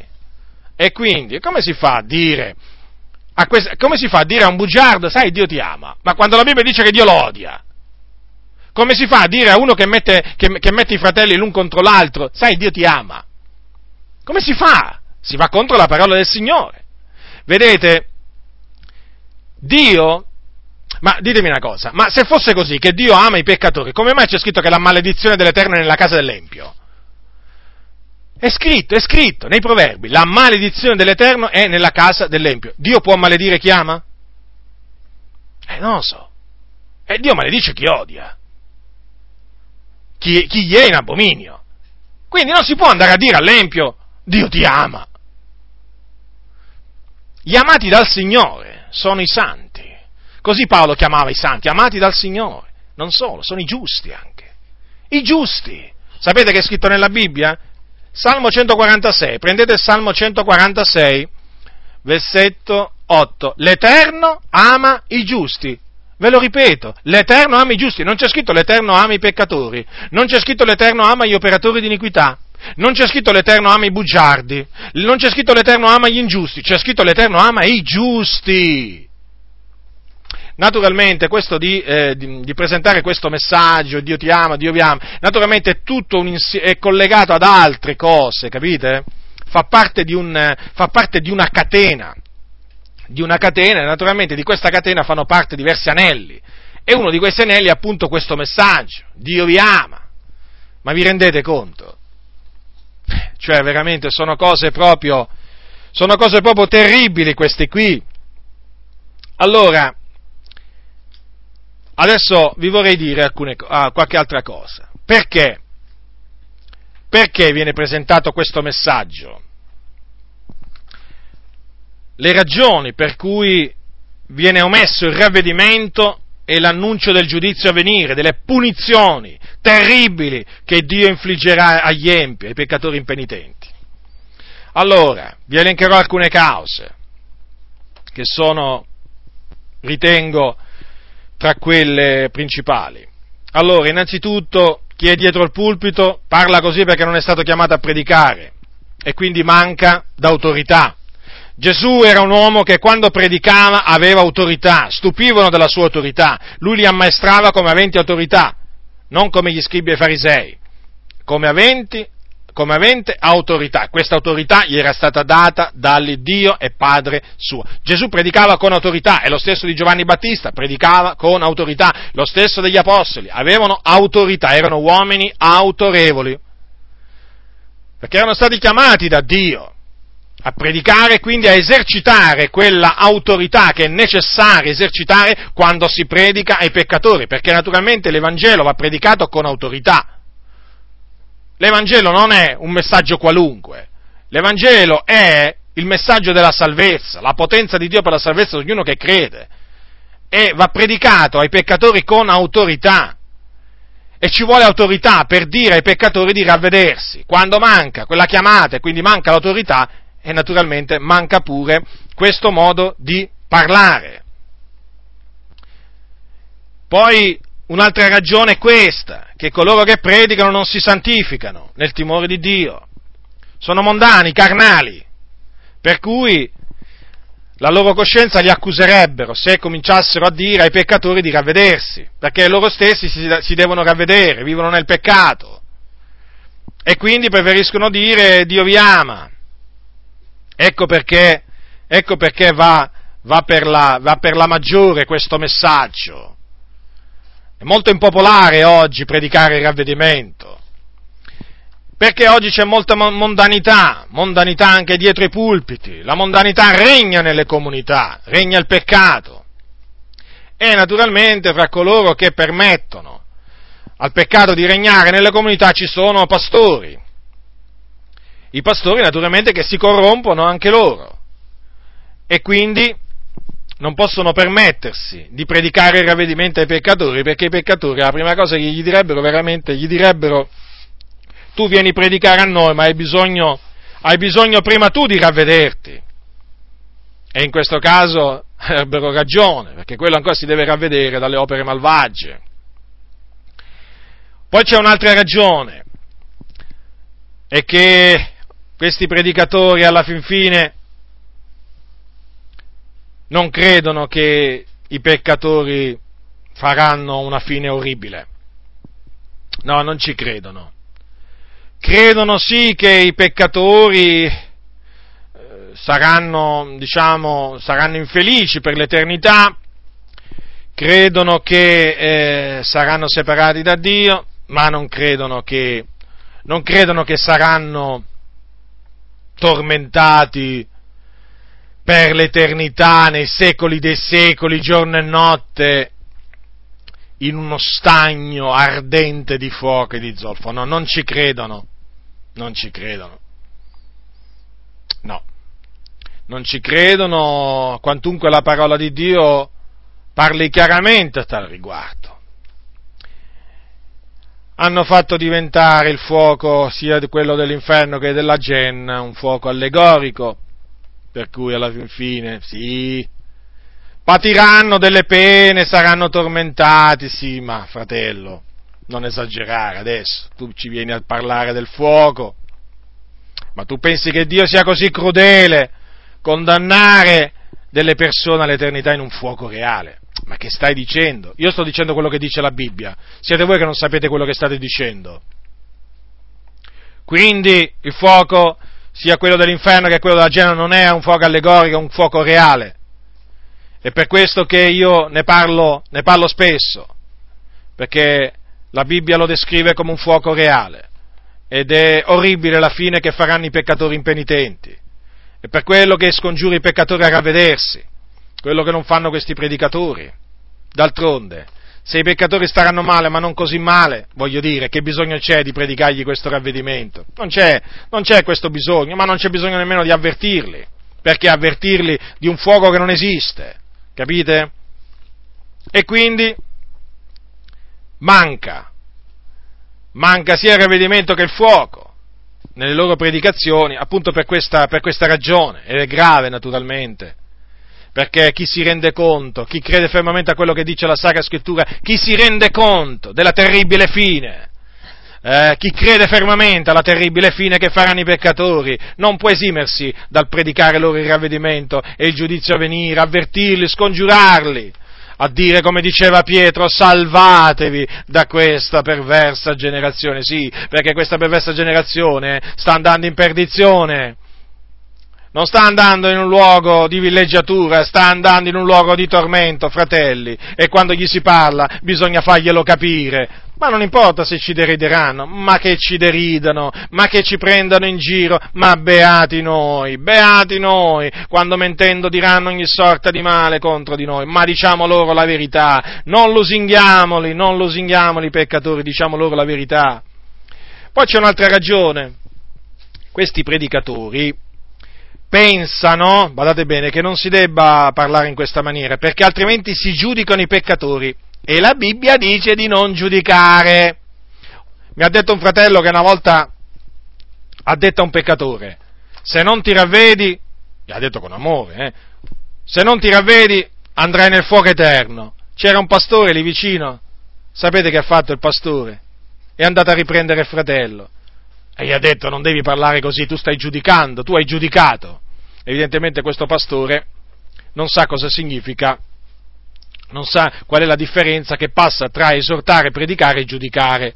E sono tanti come lui, eh? sono tanti. Pensano, alcuni, molti pastori pensano che quando io dico ai peccatori di ravvedersi e di credere all'Evangelo, altrimenti periranno nel fuoco eterno, pensano che io li stia giudicando. Io non li sto giudicando, li sto esortando, li sto evangelizzando. La stessa cosa che faceva Gesù. Guardate, vi voglio fare, vi voglio fare notare due cose per farvi capire come eh, non è vero che nel, eh, nell'esortare i peccatori a ravvedersi, altrimenti eh, periranno, nella, nel, diciamo, periranno per l'eternità, andranno in un luogo di tormento, vi voglio dimostrare appunto che non significa giudicarle. Sapete come, come ve lo voglio dimostrare? Innanzitutto con Gesù. Ora, Gesù un giorno ha detto queste parole, ascoltate attentamente quello che ha detto Gesù, eh? Allora, perché voi sapete che è stato Gesù a dire non giudicate a ciò che non siate giudicati. Ebbene, Gesù ha detto queste parole. Al capitolo 12, e sono scritte al capitolo 12 di Giovanni, versetto 47. E se uno ode le mie parole e non le osserva, io non lo giudico, perché io non sono venuto a giudicare il mondo, ma a salvare il mondo. Ora notate, Gesù l'ha detto chiaramente che non è venuto a giudicare il mondo. E allora come mai diceva ravvedetevi perché il regno dei cieli è vicino? E come mai, e come mai, hai, eh, come mai eh, disse se non, se non, vi ravvedete tutti similmente perirete? Come mai diceva ivi sarà il pianto e lo stridore dei denti? Come mai parlò del fuoco eterno? Come mai citò molte volte la genna? Mettendo in guardia persino i suoi discepoli dalla genna? Eh? Allora, eh, dato che dicono che, do, che, in questa maniera si giudica, allora anche Gesù giudicò? Anche Gesù giudicò il mondo? Eh no, perché lui disse che era venuto non per giudicare il mondo, ma a salvarlo. Quindi Gesù, quando esortò le persone a ravvedersi, a ravvedersi, a credere nell'Evangelo, e quando li mise in guardia dalla, dal fuoco eterno, dal giudizio di Dio a venire, non li giudicò, li avvertì, è diverso, li esortò e li avvertì, la stessa cosa che fece anche Giovanni, Giovanni il Battista. Ma io dico una cosa, ma ve lo ricordate cosa, cosa, vi ricordate cosa disse Gesù di Giovanni Battista? Allora, prima abbiamo visto Giovanni Battista come predicava. Ora ascoltate le parole di elogio che ebbe Gesù nei confronti di Giovanni Battista. Ascoltate, ascoltate. Capitolo 11 di Matteo, versetto 7. Or come essi se ne andavano, Gesù prese a dire alle turbe intorno a Giovanni, che andaste a vedere nel deserto? Una canna dimenata dal vento? Ma che andaste a vedere? Un uomo avvolto in morbide vesti? Ecco, quelli che portano delle vesti morbide stanno nelle dimore dei re. Ma perché andaste? Per vedere un profeta? Sì, vi dico, è uno più che profeta. Egli è colui del quale è scritto, ecco, io mando il mio messaggero davanti al tuo cospetto perché preparerà la via dinanzi a te. Io vi dico, in verità io vi dico che fra i nati di donna non è sorto alcuno maggiore di Giovanni Battista, però il minimo nel regno dei cieli è maggiore di lui. Ora avete notato che Gesù come, come ha parlato Giovanni Battista? Eppure Giovanni Battista diceva razza di vipere, chi va insegnato a fuggire dall'ira a venire? Diceva così ai Sadducei e ai Farisei. Diceva che la scura era già posta alla radice e ogni albero che non avrebbe fatto frutto sarebbe, eh, che non avrebbe fatto buon frutto sarebbe stato gettato tagliato nel fuoco. Diceva che il Signore avrebbe arso la pula con fuoco inestinguibile Eppure, vedete, eppure Gesù parlò bene di Giovanni Battista, quindi Giovanni Battista non, non giudicava, no? No, no, non giudicava Giovanni il Battista, Giovanni Battista predicava, faceva quello che non fanno questi predicatori, evangelizzava, dice così, con molte varie esortazioni evangelizzava il popolo capitolo 3, versetto 18 di Luca. Ecco cosa faceva Giovanni Battista, non giudicava, no? Fratelli e sorelle nel Signore, non si giudicano i peccatori avvertendoli, assolutamente. No, no, no, no, no. Esortandoli a ravvedersi e, e avvertendoli della fine che faranno se non si ravvedono, menzionando sì il termine fuoco eterno, giudizio di Dio a venire, ira di Dio, vi posso assicurare che non si giudicano i peccatori, li si avverte. Purtroppo oggi il diavolo con questa espressione non giudicate è riuscito, è riuscito nella Chiesa a creare, il diavolo sì, nella Chiesa è riuscito a creare un disordine terribile, un disordine terribile, perché? Perché oggigiorno, oggigiorno hanno tutti in bocca questa frase, tutti coloro che vogliono coprire la loro malizia, tutti coloro che odiano la riprensione, tu, mol, molti di quelli che sono ignoranti della parola di Dio, la prima cosa che ti dicono, fratello, non giudicare, si corrompono dietro le concupiscenze mondane, la prima cosa che ti, appena ti sentono dire che questo non si deve fare agli occhi del Signore, fratello, non giudicare, ma chi sta giudicando? Ma chi sta giudicando? Io sto esortando, sto riprovando le opere infruttuose delle tenebre, non sto giudicando nessuno. Tu semmai ti sentirai giudicato dalla parola di Dio, ma certamente io non sono il tuo giudice, il giudice è uno, è Dio, l'Onnipotente, è Lui che giudicherà in quel giorno, io non giudico nessuno. Allora quello che voglio dire è questo, badate bene, che oggi, ve lo ripeto, il diavolo con questa frase non giudicare che ci hanno quasi tutti in bocca, è riuscito, è riuscito a trapiantare nella Chiesa forme di ribellione a non finire, mon, forme di mondanità a non finire. Perché oggigiorno molti, molti pastori, molti pastori eh, non, hanno più, eh, non hanno più nemmeno il coraggio di parlare perché la prima cosa che gli direbbero, fratello, non giudicare. È che è così, è così. Ma non è, non, non, è, non è in quella maniera che si giudica. Allora che faceva Giacomo, il fratello del Signore, quando diceva a quei credenti mondani, o oh, gente adultera, non sapete voi che l'amicizia del mondo è inimicizia contro Dio? Che faceva? Li stava giudicando? No, li stava riprendendo, li stava sgridando. Cari fratelli, ricordatevi che la Bibbia, Paolo ha detto a Timoteo, riprendi, sgrida, esorta, e, e sgrida gli ha detto pure, eh? Sgrida! Ecco, voi mi sentite tante volte sgridare, sì? Perché è questo che il Signore mi ha comandato di fare. Io non sto giudicando. A voi vi è stato detto che chi parla come parlo io giudica, non è vero. Vi hanno ingannato, vi state ingannando, vi state illudendo. Prendete la Sacra Scrittura e vi renderete conto che non è assolutamente così. Che tristezza! Che tristezza che mi riempie, mi, mi riempie, il cuore, una grande tristezza nel sentir dire che oggigiorno chi predica il ravvedimento e avverti i peccatori del fuoco eterno giudica. Ma se tu se tu che mi stai ascoltando sei uno di questi pastori che ha nella testa queste idee, ravvediti, guarda, ravvediti, farei bene a ravvederti al più presto, proprio a smettere di ragionare, di pensare in questa maniera e di parlare in questa maniera. Buttati ai piedi del Signore, chiedi luce a Lui, chiedi veramente a Lui di diradare le tenebre che sono nella tua mente e comincia a predicare come predicava Giovanni Battista, comincia a predicare come predicava l'Apostolo Pietro smetti di predicare in questa maniera, così flacida, così, eh, eh, così co- come dire, eh, così addolcita. Hai paura di spaventare i peccatori?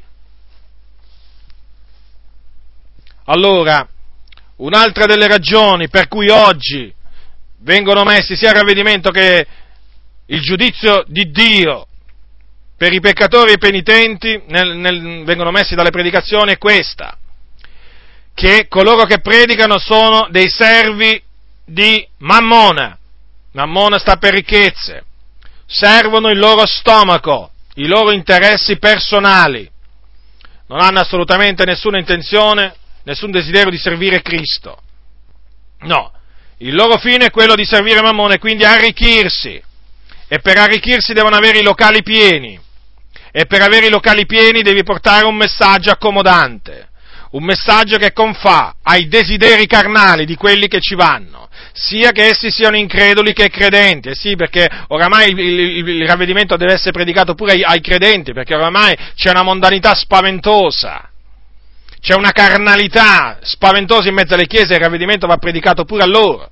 Ma adesso sto parlando degli increduli. Allora, è evidente che per attirare gli increduli alle loro riunioni, questi predicatori, e naturalmente dato che viene fatto passare il cestino dell'offerta, voi sapete come funzionano le cose, purtroppo il passaggio del cestino delle offerte è, diciamo, eh, parte oramai integrante di quasi tutte le riunioni di culto, ma anche di evangelizzazione, quantunque non sia biblico eh, questa pratica, questa usanza di far passare il cestino delle offerte, ma vi siete mai, avete mai trovato nella Bibbia una roba del genere, una cosa del genere? Gesù che mandava i dodici apostoli con i cesti a raccogliere le offerte dopo aver predicato, dopo aver guarito gli ammalati? O dopo, prima, comunque. Ma voi ve lo, ve lo immaginate l'Apostolo Paolo? Ma ditemi un po', ve lo, ve lo immaginate l'Apostolo Paolo nell'aeropago o che vi posso dire io in un altro anfiteatro del tempo, predicare e dopo dire ai suoi collaboratori andate col cestino delle offerte e andate a raccogliere i soldi che servono per l'opera del Signore. Ma non erano mica dei mendicanti gli apostoli del Signore. Gesù non era un mendicante e nemmeno gli apostoli del Signore erano dei mendicanti. Non agivano così. Non è una usanza, non è un'usanza biblica, è un'usanza che si è sì radicata, però è di scandalo, peraltro appunto, dato che non è biblica, è di scandalo. Infatti ci sono tante persone del mondo che rimangono scandalizzate quando, dopo aver letto ingresso gratuito, campeggiare sui, sui depliante, magari alli, diciamo, all'ingresso del locale di culto, ingresso gratuito, poi entri dentro e ti, e ti mettono il cestino, il cestino dell'offerta davanti al naso, davanti alla bocca davanti al muso. E naturalmente questo è l'andazzo, questo è l'andazzo. La cosa migliore sarebbe da fare nel locale di culto mettere una cassa in un angolo del locale di culto e lì naturalmente dire che chi ha in cuore di appunto contribuire all'opera del Signore dia secondo la prosperità concessagli e naturalmente metta là quello che il Signore gli mette in cuore di dare e così appunto non sarebbe di scandalo questa, questa, usanza a nessuno. Ma d'altronde, come vi ho detto altre volte, siccome che oggi proprio di, eh, non importa proprio quasi a nessuno di essere proprio, se sono di scandalo, non gli importa proprio a nessuno, basta che, basta che arraffano soldi, basta che accumulano soldi, poi il resto, il resto sono tutti dettagli, ti vengono a dire, sì, anche scandalizzare i non credenti, è tutto un dettaglio. Ormai nella Chiesa è tutto un dettaglio, tutto un dettaglio. Allora, vi stavo dicendo appunto che per avere questi luoghi, luoghi eh, pieni, naturalmente, dato che passa il cestino delle offerte, e ci sono, badate bene, delle riunioni di evangelizzazione dove il cestino delle offerte viene fatto passare anche due o tre volte, eh? E sì, perché le spese sono tante, e a destra e a sinistra. Allora, chiaramente, per avere questo, questa, eh, tutte queste persone, il messaggio, il messaggio deve essere un bel messaggio, un messaggio piacevole, un messaggio, in un messaggio piacevole non ci può essere l'esortazione a ravvedersi, fratelli. Non ci può essere l'inferno, non ci può essere il tormento eterno, non ci possono essere certe parole, non ci possono essere. E quindi silenzio di tomba. Eh, naturalmente in questa maniera loro riescono ad attirare nel locale di culto anche tante persone del mondo, gli piace sentir parlare in quella maniera, perché appunto si sentono bene, ecco, non si sentono male, una bella riunione, predica bene, il pastore dicono, eh, d'altronde ci credo, predica bene, gli, gli, gli, dice vieni a Gesù, venite a me voi tutti che siete, siete travagliati e aggravati, vi darò riposo, non gli menziona mai il ravvedimento, non gli menziona mai il fuoco eterno e ci credo, questi peccatori par- parlano bene sì di questi pastori. Allora è naturale quindi che questo messaggio è tutto un messaggio modificato, è tutto un messaggio modificato e purtroppo eh, questi peccatori eh, si sentono dire proprio eh, sempre le solite cose. Dio ti ama, Dio ti ama, Dio ti ama. Mai ti devi ravvedere. Avete notato prima no, come l'Apostolo Paolo, eh, quando fu invitato da Felice, di che cosa gli parlò? Eh? Non è che gli andò a dire Dio ti ama, gli parlò della temperanza, di giustizia del giudizio a venire. E che fece Felice? Si spaventò. Ecco, ecco che cosa dovrebbe succedere nei locali di culto, che i peccatori dovrebbero essere presi da spavento, da spavento nel sentir parlare di ravvedimento, da spavento quando sentono parlare delle fiamme eterne, da spavento, e invece, e invece i peccatori vengono intrattenuti, le pecore vengono rattristate e i capri vengono divertiti. Succede proprio così, tanti pastori ormai sono diventati degli intrattenitori, intrattenitori di capre, capre intendo i ribelli, tra cui ci sono non solo increduli ma anche credenti. Intrattengono le capre, continuate, continuate così, continuate così, vergognatevi, vi dovete vergognare veramente, siete uno scandalo, siete una pietra d'intoppo, voi predicatori che agite in questa maniera, ma predicate il ravvedimento, ma predicate il giudizio di Dio a venire, non curanti di quello che diranno contro di voi, non curanti se non vi daranno più le loro offerte, non curanti se il locale di culto si svuoterà, ma predicate come si deve. Poi c'è, ah, c'è un, vi volevo dire questo, a proposito di questo, di questo modo di, di quest'ultima appunto ragione. Recentemente ho sentito un famosissimo pastore americano, ma molto famoso, credo che in America, dicono che adesso in America è il più famoso, proprio c'ha un locale di culto che prima era un, un palazzetto dello sport dove giocava una squadra di, di basket, mi pare che ci abbia una capienza di circa 16-18 mila persone, ma proprio una cosa gigantesca, e i, le sue predicazioni, le sue riunioni vengono trasmesse proprio a centinaia di milioni di persone, decine di milioni di persone comunque. Ebbene, è stato intervistato questo, predica, questo pastore che si presenta sorridente, eh, con la Bibbia, e questo ha una caratteristica, non parla mai del ravvedimento, non parla mai eh, del fuoco eterno, del giudizio di Dio contro, contro i peccatori, del giudizio a venire, mai, mai, mai, mai, mai. Il suo messaggio è Dio è buono, vuole darti un ottimo futuro, Dio benedirà la tua vita, devi avere più fiducia in te stesso per essere un migliore te. Insomma, tutto que- scrive dei libri che si vendono a milioni di copie. Ebbene, in un'intervista il, il giornalista gli ha chiesto, ma gli ha detto, ma qual è la tua posizione sull'omosessualità? E lui, cioè sugli omosessuali.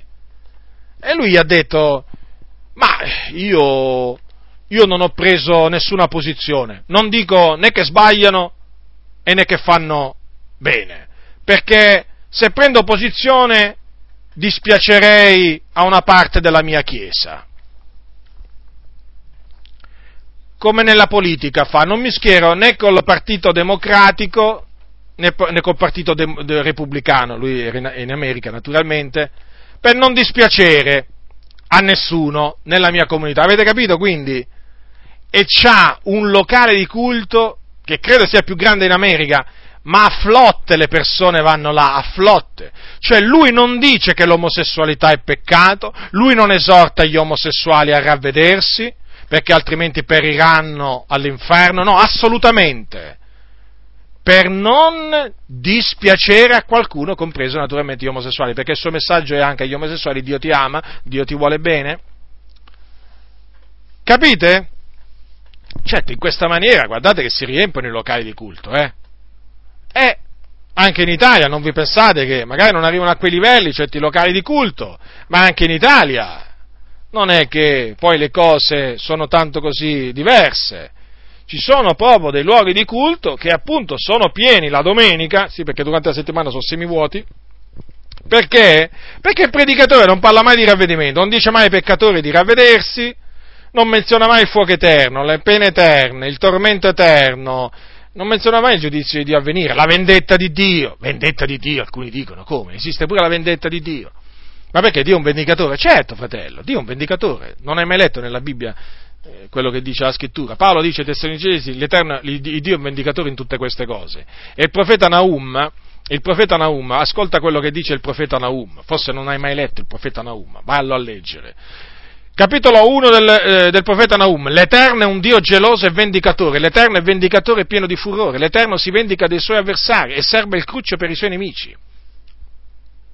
L'Eterno è lento all'ira e grande in forza, ma non tiene il colpevole per innocente, l'Eterno cammina nel turbine e nella tempesta e le nuvole sono la polvere dei suoi piedi. Avete notato? Qui dice chiaramente che si vendica dei suoi nemici ed è un Dio vendicatore. E quindi se è vendicatore vuol dire che farà vendetta.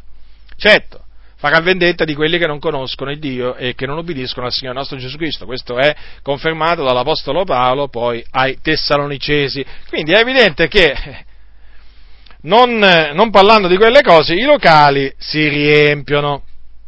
Poi c'è un'altra ragione per cui, per cui eh, veng- non, non, si sente mai parlare di ravvedimento e del fuoco eterno e delle, del giudizio di Dio venire. Perché quelli che predicano non credono nella predestinazione. Voi direte, ma che c'entra, che c'entra adesso questo? C'entra, c'entra. Ve lo spiego in poche parole. Ora, questi che predicano in questa maniera non credono che quelli che sono stati preordinati a vita eterna crederanno, perché loro pensano che il destino l'uomo se lo forgia da sé. Se uno va a Gesù, ci va per sua volontà, non è che ci va per la volontà di Dio allora eh, non, non, è più Dio che eh, eh, ci ha eletti in Cristo prima della fondazione del mondo, no. No, no, no, assolutamente. È l'uomo, è l'uomo che in virtù della sua volontà diventa un eletto, perché prima crede e poi diventa un eletto. Allora, non è che il peccatore crede o si ravvede perché Dio gli dà il ravvedimento e gli dà di credere, cioè gli dà, gli dà la fede in virtù del suo proponimento, il proponimento delle elezioni di Dio. No, dipende tutto dalla volontà dell'uomo. Per cui, dato che dipende tutto dalla volontà dell'uomo e che non c'entra niente Dio nella decisione che prenderà il peccatore, il messaggio deve essere un messaggio allettante, cioè deve essere un messaggio che attira attira il peccatore a Cristo, cioè secondo loro in questa maniera il peccatore viene attirato a Cristo. In che maniera? Ecco, bene, bene, in, eh, proprio, avete capito bene, cioè nella, mm, cioè, omettendo il ravvedimento, omettendo di parlare del tormento eterno, in questa maniera, secondo loro, il peccatore si sente attirato a Gesù perché, eh, perché secondo, loro, secondo loro, in questa maniera viene presentato un Dio d'amore non un Dio cattivo. Eh sì, perché se tu gli parli di ravvedimento e delle pene eterne, secondo, secondo questi pastori, tu presenti un Dio cattivo, un Dio che spaventa il peccatore. Allora, il peccatore non deve sentirsi spaventato, no, secondo, si deve sentire attirato a Cristo. Quindi non gli si deve comandare di ravvedersi, no, no, no, assolutamente. Gli si devono dare dei suggerimenti, gli si devono dare dei consigli ti consiglio vieni a Gesù e lui cambierà la tua vita. Capito? Ti, diventa un consiglio, la predicazione diventa un consiglio. Il comando, il comando di, diventa un consiglio, un suggerimento. È così. Capite quindi per cui, perché non parlano mai del fuoco eterno? No, no, perché un tale messaggio spaventerebbe i peccatori quindi li allontanerebbe dall'Evangelo. Ma vi rendete conto? Ma vi rendete conto cosa arrivano a pensare alcuni predicatori? Ma pensate voi a Giovanni Battista se si poneva questo problema? Ma Giovanni Battista mica se lo poneva questo problema, perché lui, lui credeva alla predestinazione di Giovanni Battista, Gesù pure. Gesù un giorno disse, nessuno può venire a me se non che il Padre, il quale mi ha mandato, lo attiri. Per quello Gesù diceva ravvedetevi, per quello Gesù, e Gesù non è che si tratteneva, si tratteneva dal, dal menzionare la genna, il fuoco eterno, il pianto e lo stridore dei denti, perché Gesù sapeva che le anime sarebbero venute a Lui. Quali anime? Quelle preordinate da Dio a vita eterna, quelli che il Padre, quelli che erano del Padre, erano tuoi e tu me l'hai dati, disse Gesù dei suoi. Gesù era pienamente convinto, eh? Che sarebbero andati a lui coloro che il Padre gli avrebbe mandato a lui. Per cui lui non si preoccupava del messaggio, lui il messaggio era quello, quello gli aveva ordinato il Padre e quello portava. Poi ci avrebbe pensato il Dio e Padre suo a dare il ravvedimento alle anime, a dare loro la fede, ad attirarli a lui, certo. Ma Gesù non modificò il suo messaggio per paura che le anime non andassero a lui, assolutamente. Leggete Matteo, Marco, Luca e Giovanni, noterete le parole dure di Gesù. Alcune ve le ho lette. Il parlare chiaro. Una volta, una volta Gesù eh, parlò, parlò, Gesù parlava sempre chiaro, ma una volta ebbe delle parole dure, tanto che alcuni suoi discepoli dissero questo parlare è duro, chi lo può ascoltare? E sapete che fecero questi? Eh? Molti dei suoi discepoli, non alcuni, mi correggo, molti dei suoi discepoli, udite che l'ebbero, dissero questo parlare è duro, chi lo può ascoltare? Capitolo 6 di Giovanni, versetto 60. E questi si ritirarono. Parlare duro. Ma sapete cosa gli disse poi Gesù ai dodici? I dodici non si erano tirati indietro. Gesù gli disse, gli fece questa domanda, non ve ne volete andare anche voi? Avete capito bene, Gesù gli fece questa domanda. Come dire, ve ne volete andare anche voi? Era disposto a rimanere solo Gesù, solo con il Padre suo, non curante della reazione persino dei suoi discepoli alle sue parole. Purtroppo quel sentimento che era in Gesù manca nella stragrande maggioranza dei predicatori oggi. C'hanno paura hanno paura non solo che i peccatori non vengano ad ascoltarli, ma anche che dei credenti scappano dalla loro comunità, certo, perché quando un predicatore comincia dal pulpito in questa comunità dove regna la mondanità, eh, a prendere di petto questi credenti ribelli, a dirgli vi dovete ravvedere, dovete convertirvi dalle vostre mondane concupiscenze, dai vostri divertimenti, dai vostri piaceri della vita, vi dovete convertire al Signore. Eh? Sapete che cosa succede? Che i locali si svuotano, vanno via, vanno via questi credenti, si cercano, si cercano altre comunità dove queste cose non vengono predicate. Ma dove sono oggi quei predicatori? Eh, che sono disposti a perdere consensi pur di ubbidire al Signore. Eh? Vogliono i grandi numeri. Ecco perché. Vogliono i grandi numeri. Ecco perché non parlano di queste cose. Compiacciono sia ai peccatori che ai credenti ribelli. Ecco perché hanno questo grosso seguito. Naturalmente ci sono delle conseguenze. Già ne ho accennato a queste conseguenze. È chiaro che non pensate che eh, un messaggio modificato, cioè un messaggio modificato, un messaggio biblico modificato, non pensate che portarlo non ha delle conseguenze negative. Eh, certo che ha delle conseguenze negative. E quali sono le conseguenze negative?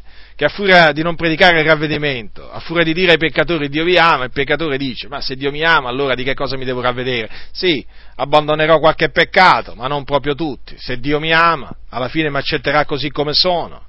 E quindi, e quindi poi non c'è un radicale cambiamento di vita. E infatti non c'è da meravigliarsi che oggi, che oggi ci sono adesioni a chiese ma poche conversioni. Dove sono le vere conversioni? Dove sono? Sono ben poche. Ci sono adesioni, adesioni a comunità. D'altronde non viene predicato il ravvedimento, quello dice, ma di che cosa mi devo ravvedere? Sì, abbandonerò, dice, i peccati più grossi, i vizi più grossi, ma quelli più piccoli me li posso tenere, tanto Dio mi ama, mi accoglie così come sono. Eh, che c'è da meravigliarsi poi? C'è da meravigliarsi poi che tanti credenti, la maggioranza dei credenti ancora sono attaccati al Festival di Sanremo, alla televisione, sono schiavi della televisione, si pascono della vanità della televisione. Eh? La televisione è come il pane quotidiano, sapete il pane quotidiano? Eh, il pane quotidiano ci deve essere ogni giorno sulla tavola, va bene? Sì, per molti la televisione è pane quotidiano, e il pane quotidiano loro si cibano di televisione, capito? E poi naturalmente non c'è da meravigliarsi quando si sente parlare, appunto, sembrano proprio, eh, sembrano proprio la televisione ambulante, sembrano proprio una, una, televisione ambulante. Parlano di tutto quello che vedono e sentono alla televisione, si cibano della televisione, fanno cibare i loro bambini di televisione e naturalmente regna la televisione ormai nelle famiglie.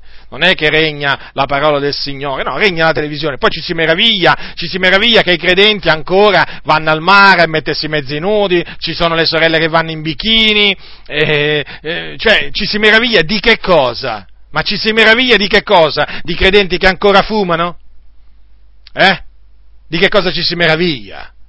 Di credenti che magari vanno anche a, eh, che vi posso dire io, al cinema, vanno al teatro, vanno ai concerti, ci si meraviglia di questo. Ma se non viene predicato il ravvedimento, se viene incoraggiata la mondanità anziché stroncata, anziché riprovata, di che cosa ci si deve meravigliare poi? Di questa situazione, è una conseguenza, inevitabile conseguenza. Ci si meraviglia poi eh, che tante sorelle vengono, vengono, al culto pensando di andare a una sfilata di moda, eh, a far vedere il loro seno, a far vedere le loro gambe, eh, con i loro tacchi a spillo, eh, altezzose, col collo rigido, con le loro stravaganti pettinature, eh, con i loro vestiti attillati, eh, con i loro profumi, profumi asfissianti, ci sono alcune sorelle che si mettono dei profumi addosso che quando ci passi vicino eh, rimani, rimani, così proprio senza respiro. Proprio, sono dei profumi così forti proprio che sembra quasi che ti immobilizzano. Ma vi rendete conto? Ma vi rendete conto oggi che cosa c'è in mezzo alle comunità? E quel pastore gli disse a mio zio, fratello, la parola non può più essere predicata come 50 anni fa. Ecco, ecco le conseguenze.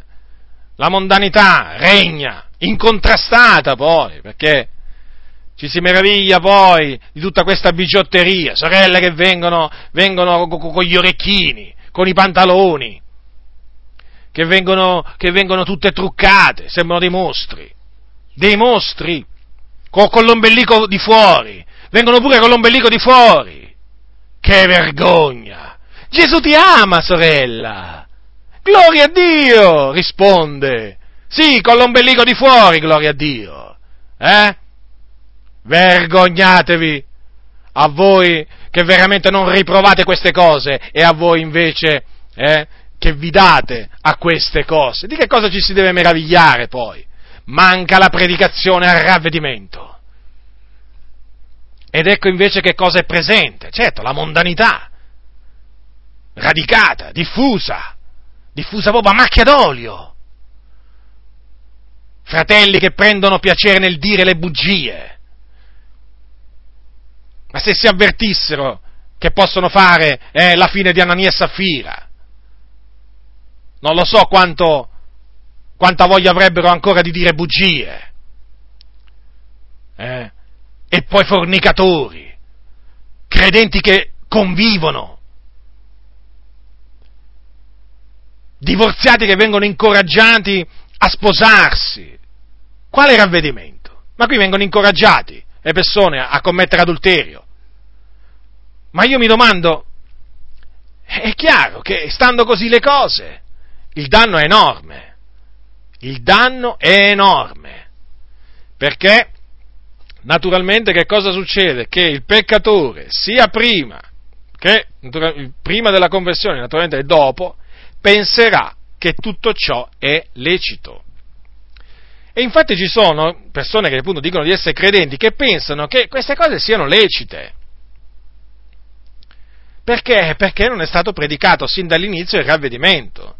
Il ravvedimento è chiamato dalle opere morte, che è una delle dottrine, delle dottrine fondamentali, eh? il ravvedimento dalle opere morte.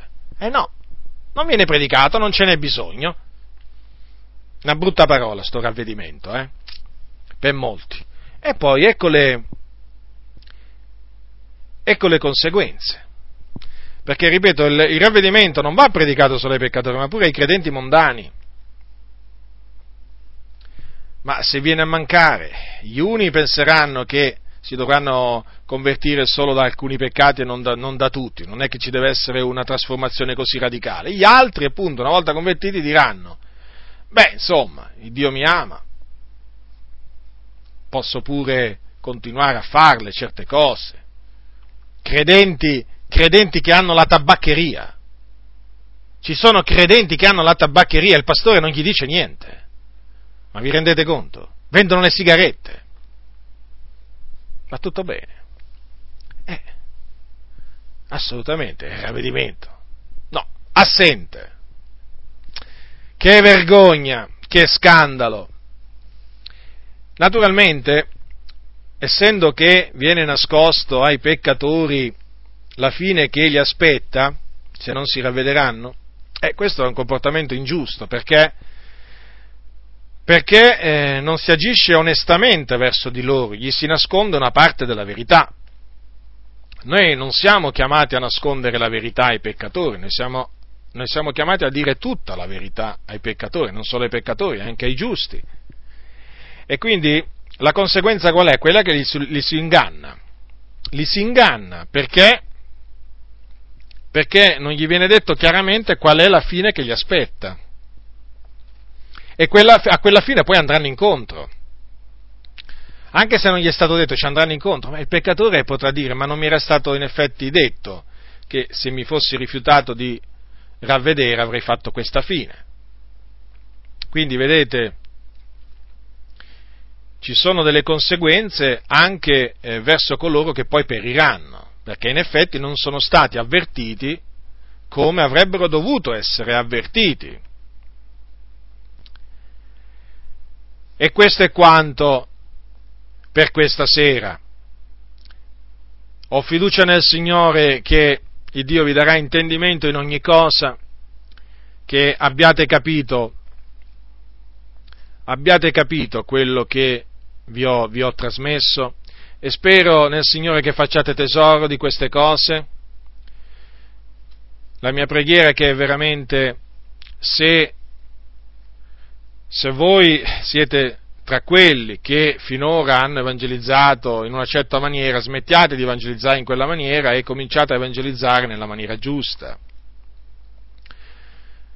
Perché questo vuole Dio, che si annunci l'Evangelo come si conviene. Lo ripeto, esortando i peccatori a ravvedersi, a credere nel Signore Gesù Cristo e a fare frutti degni del ravvedimento. Fatelo perché così facendo farete una cosa gradita agli occhi del Signore. La grazia del Signore nostro Gesù Cristo sia con tutti coloro che lo amano con purità incorrotta. Amen.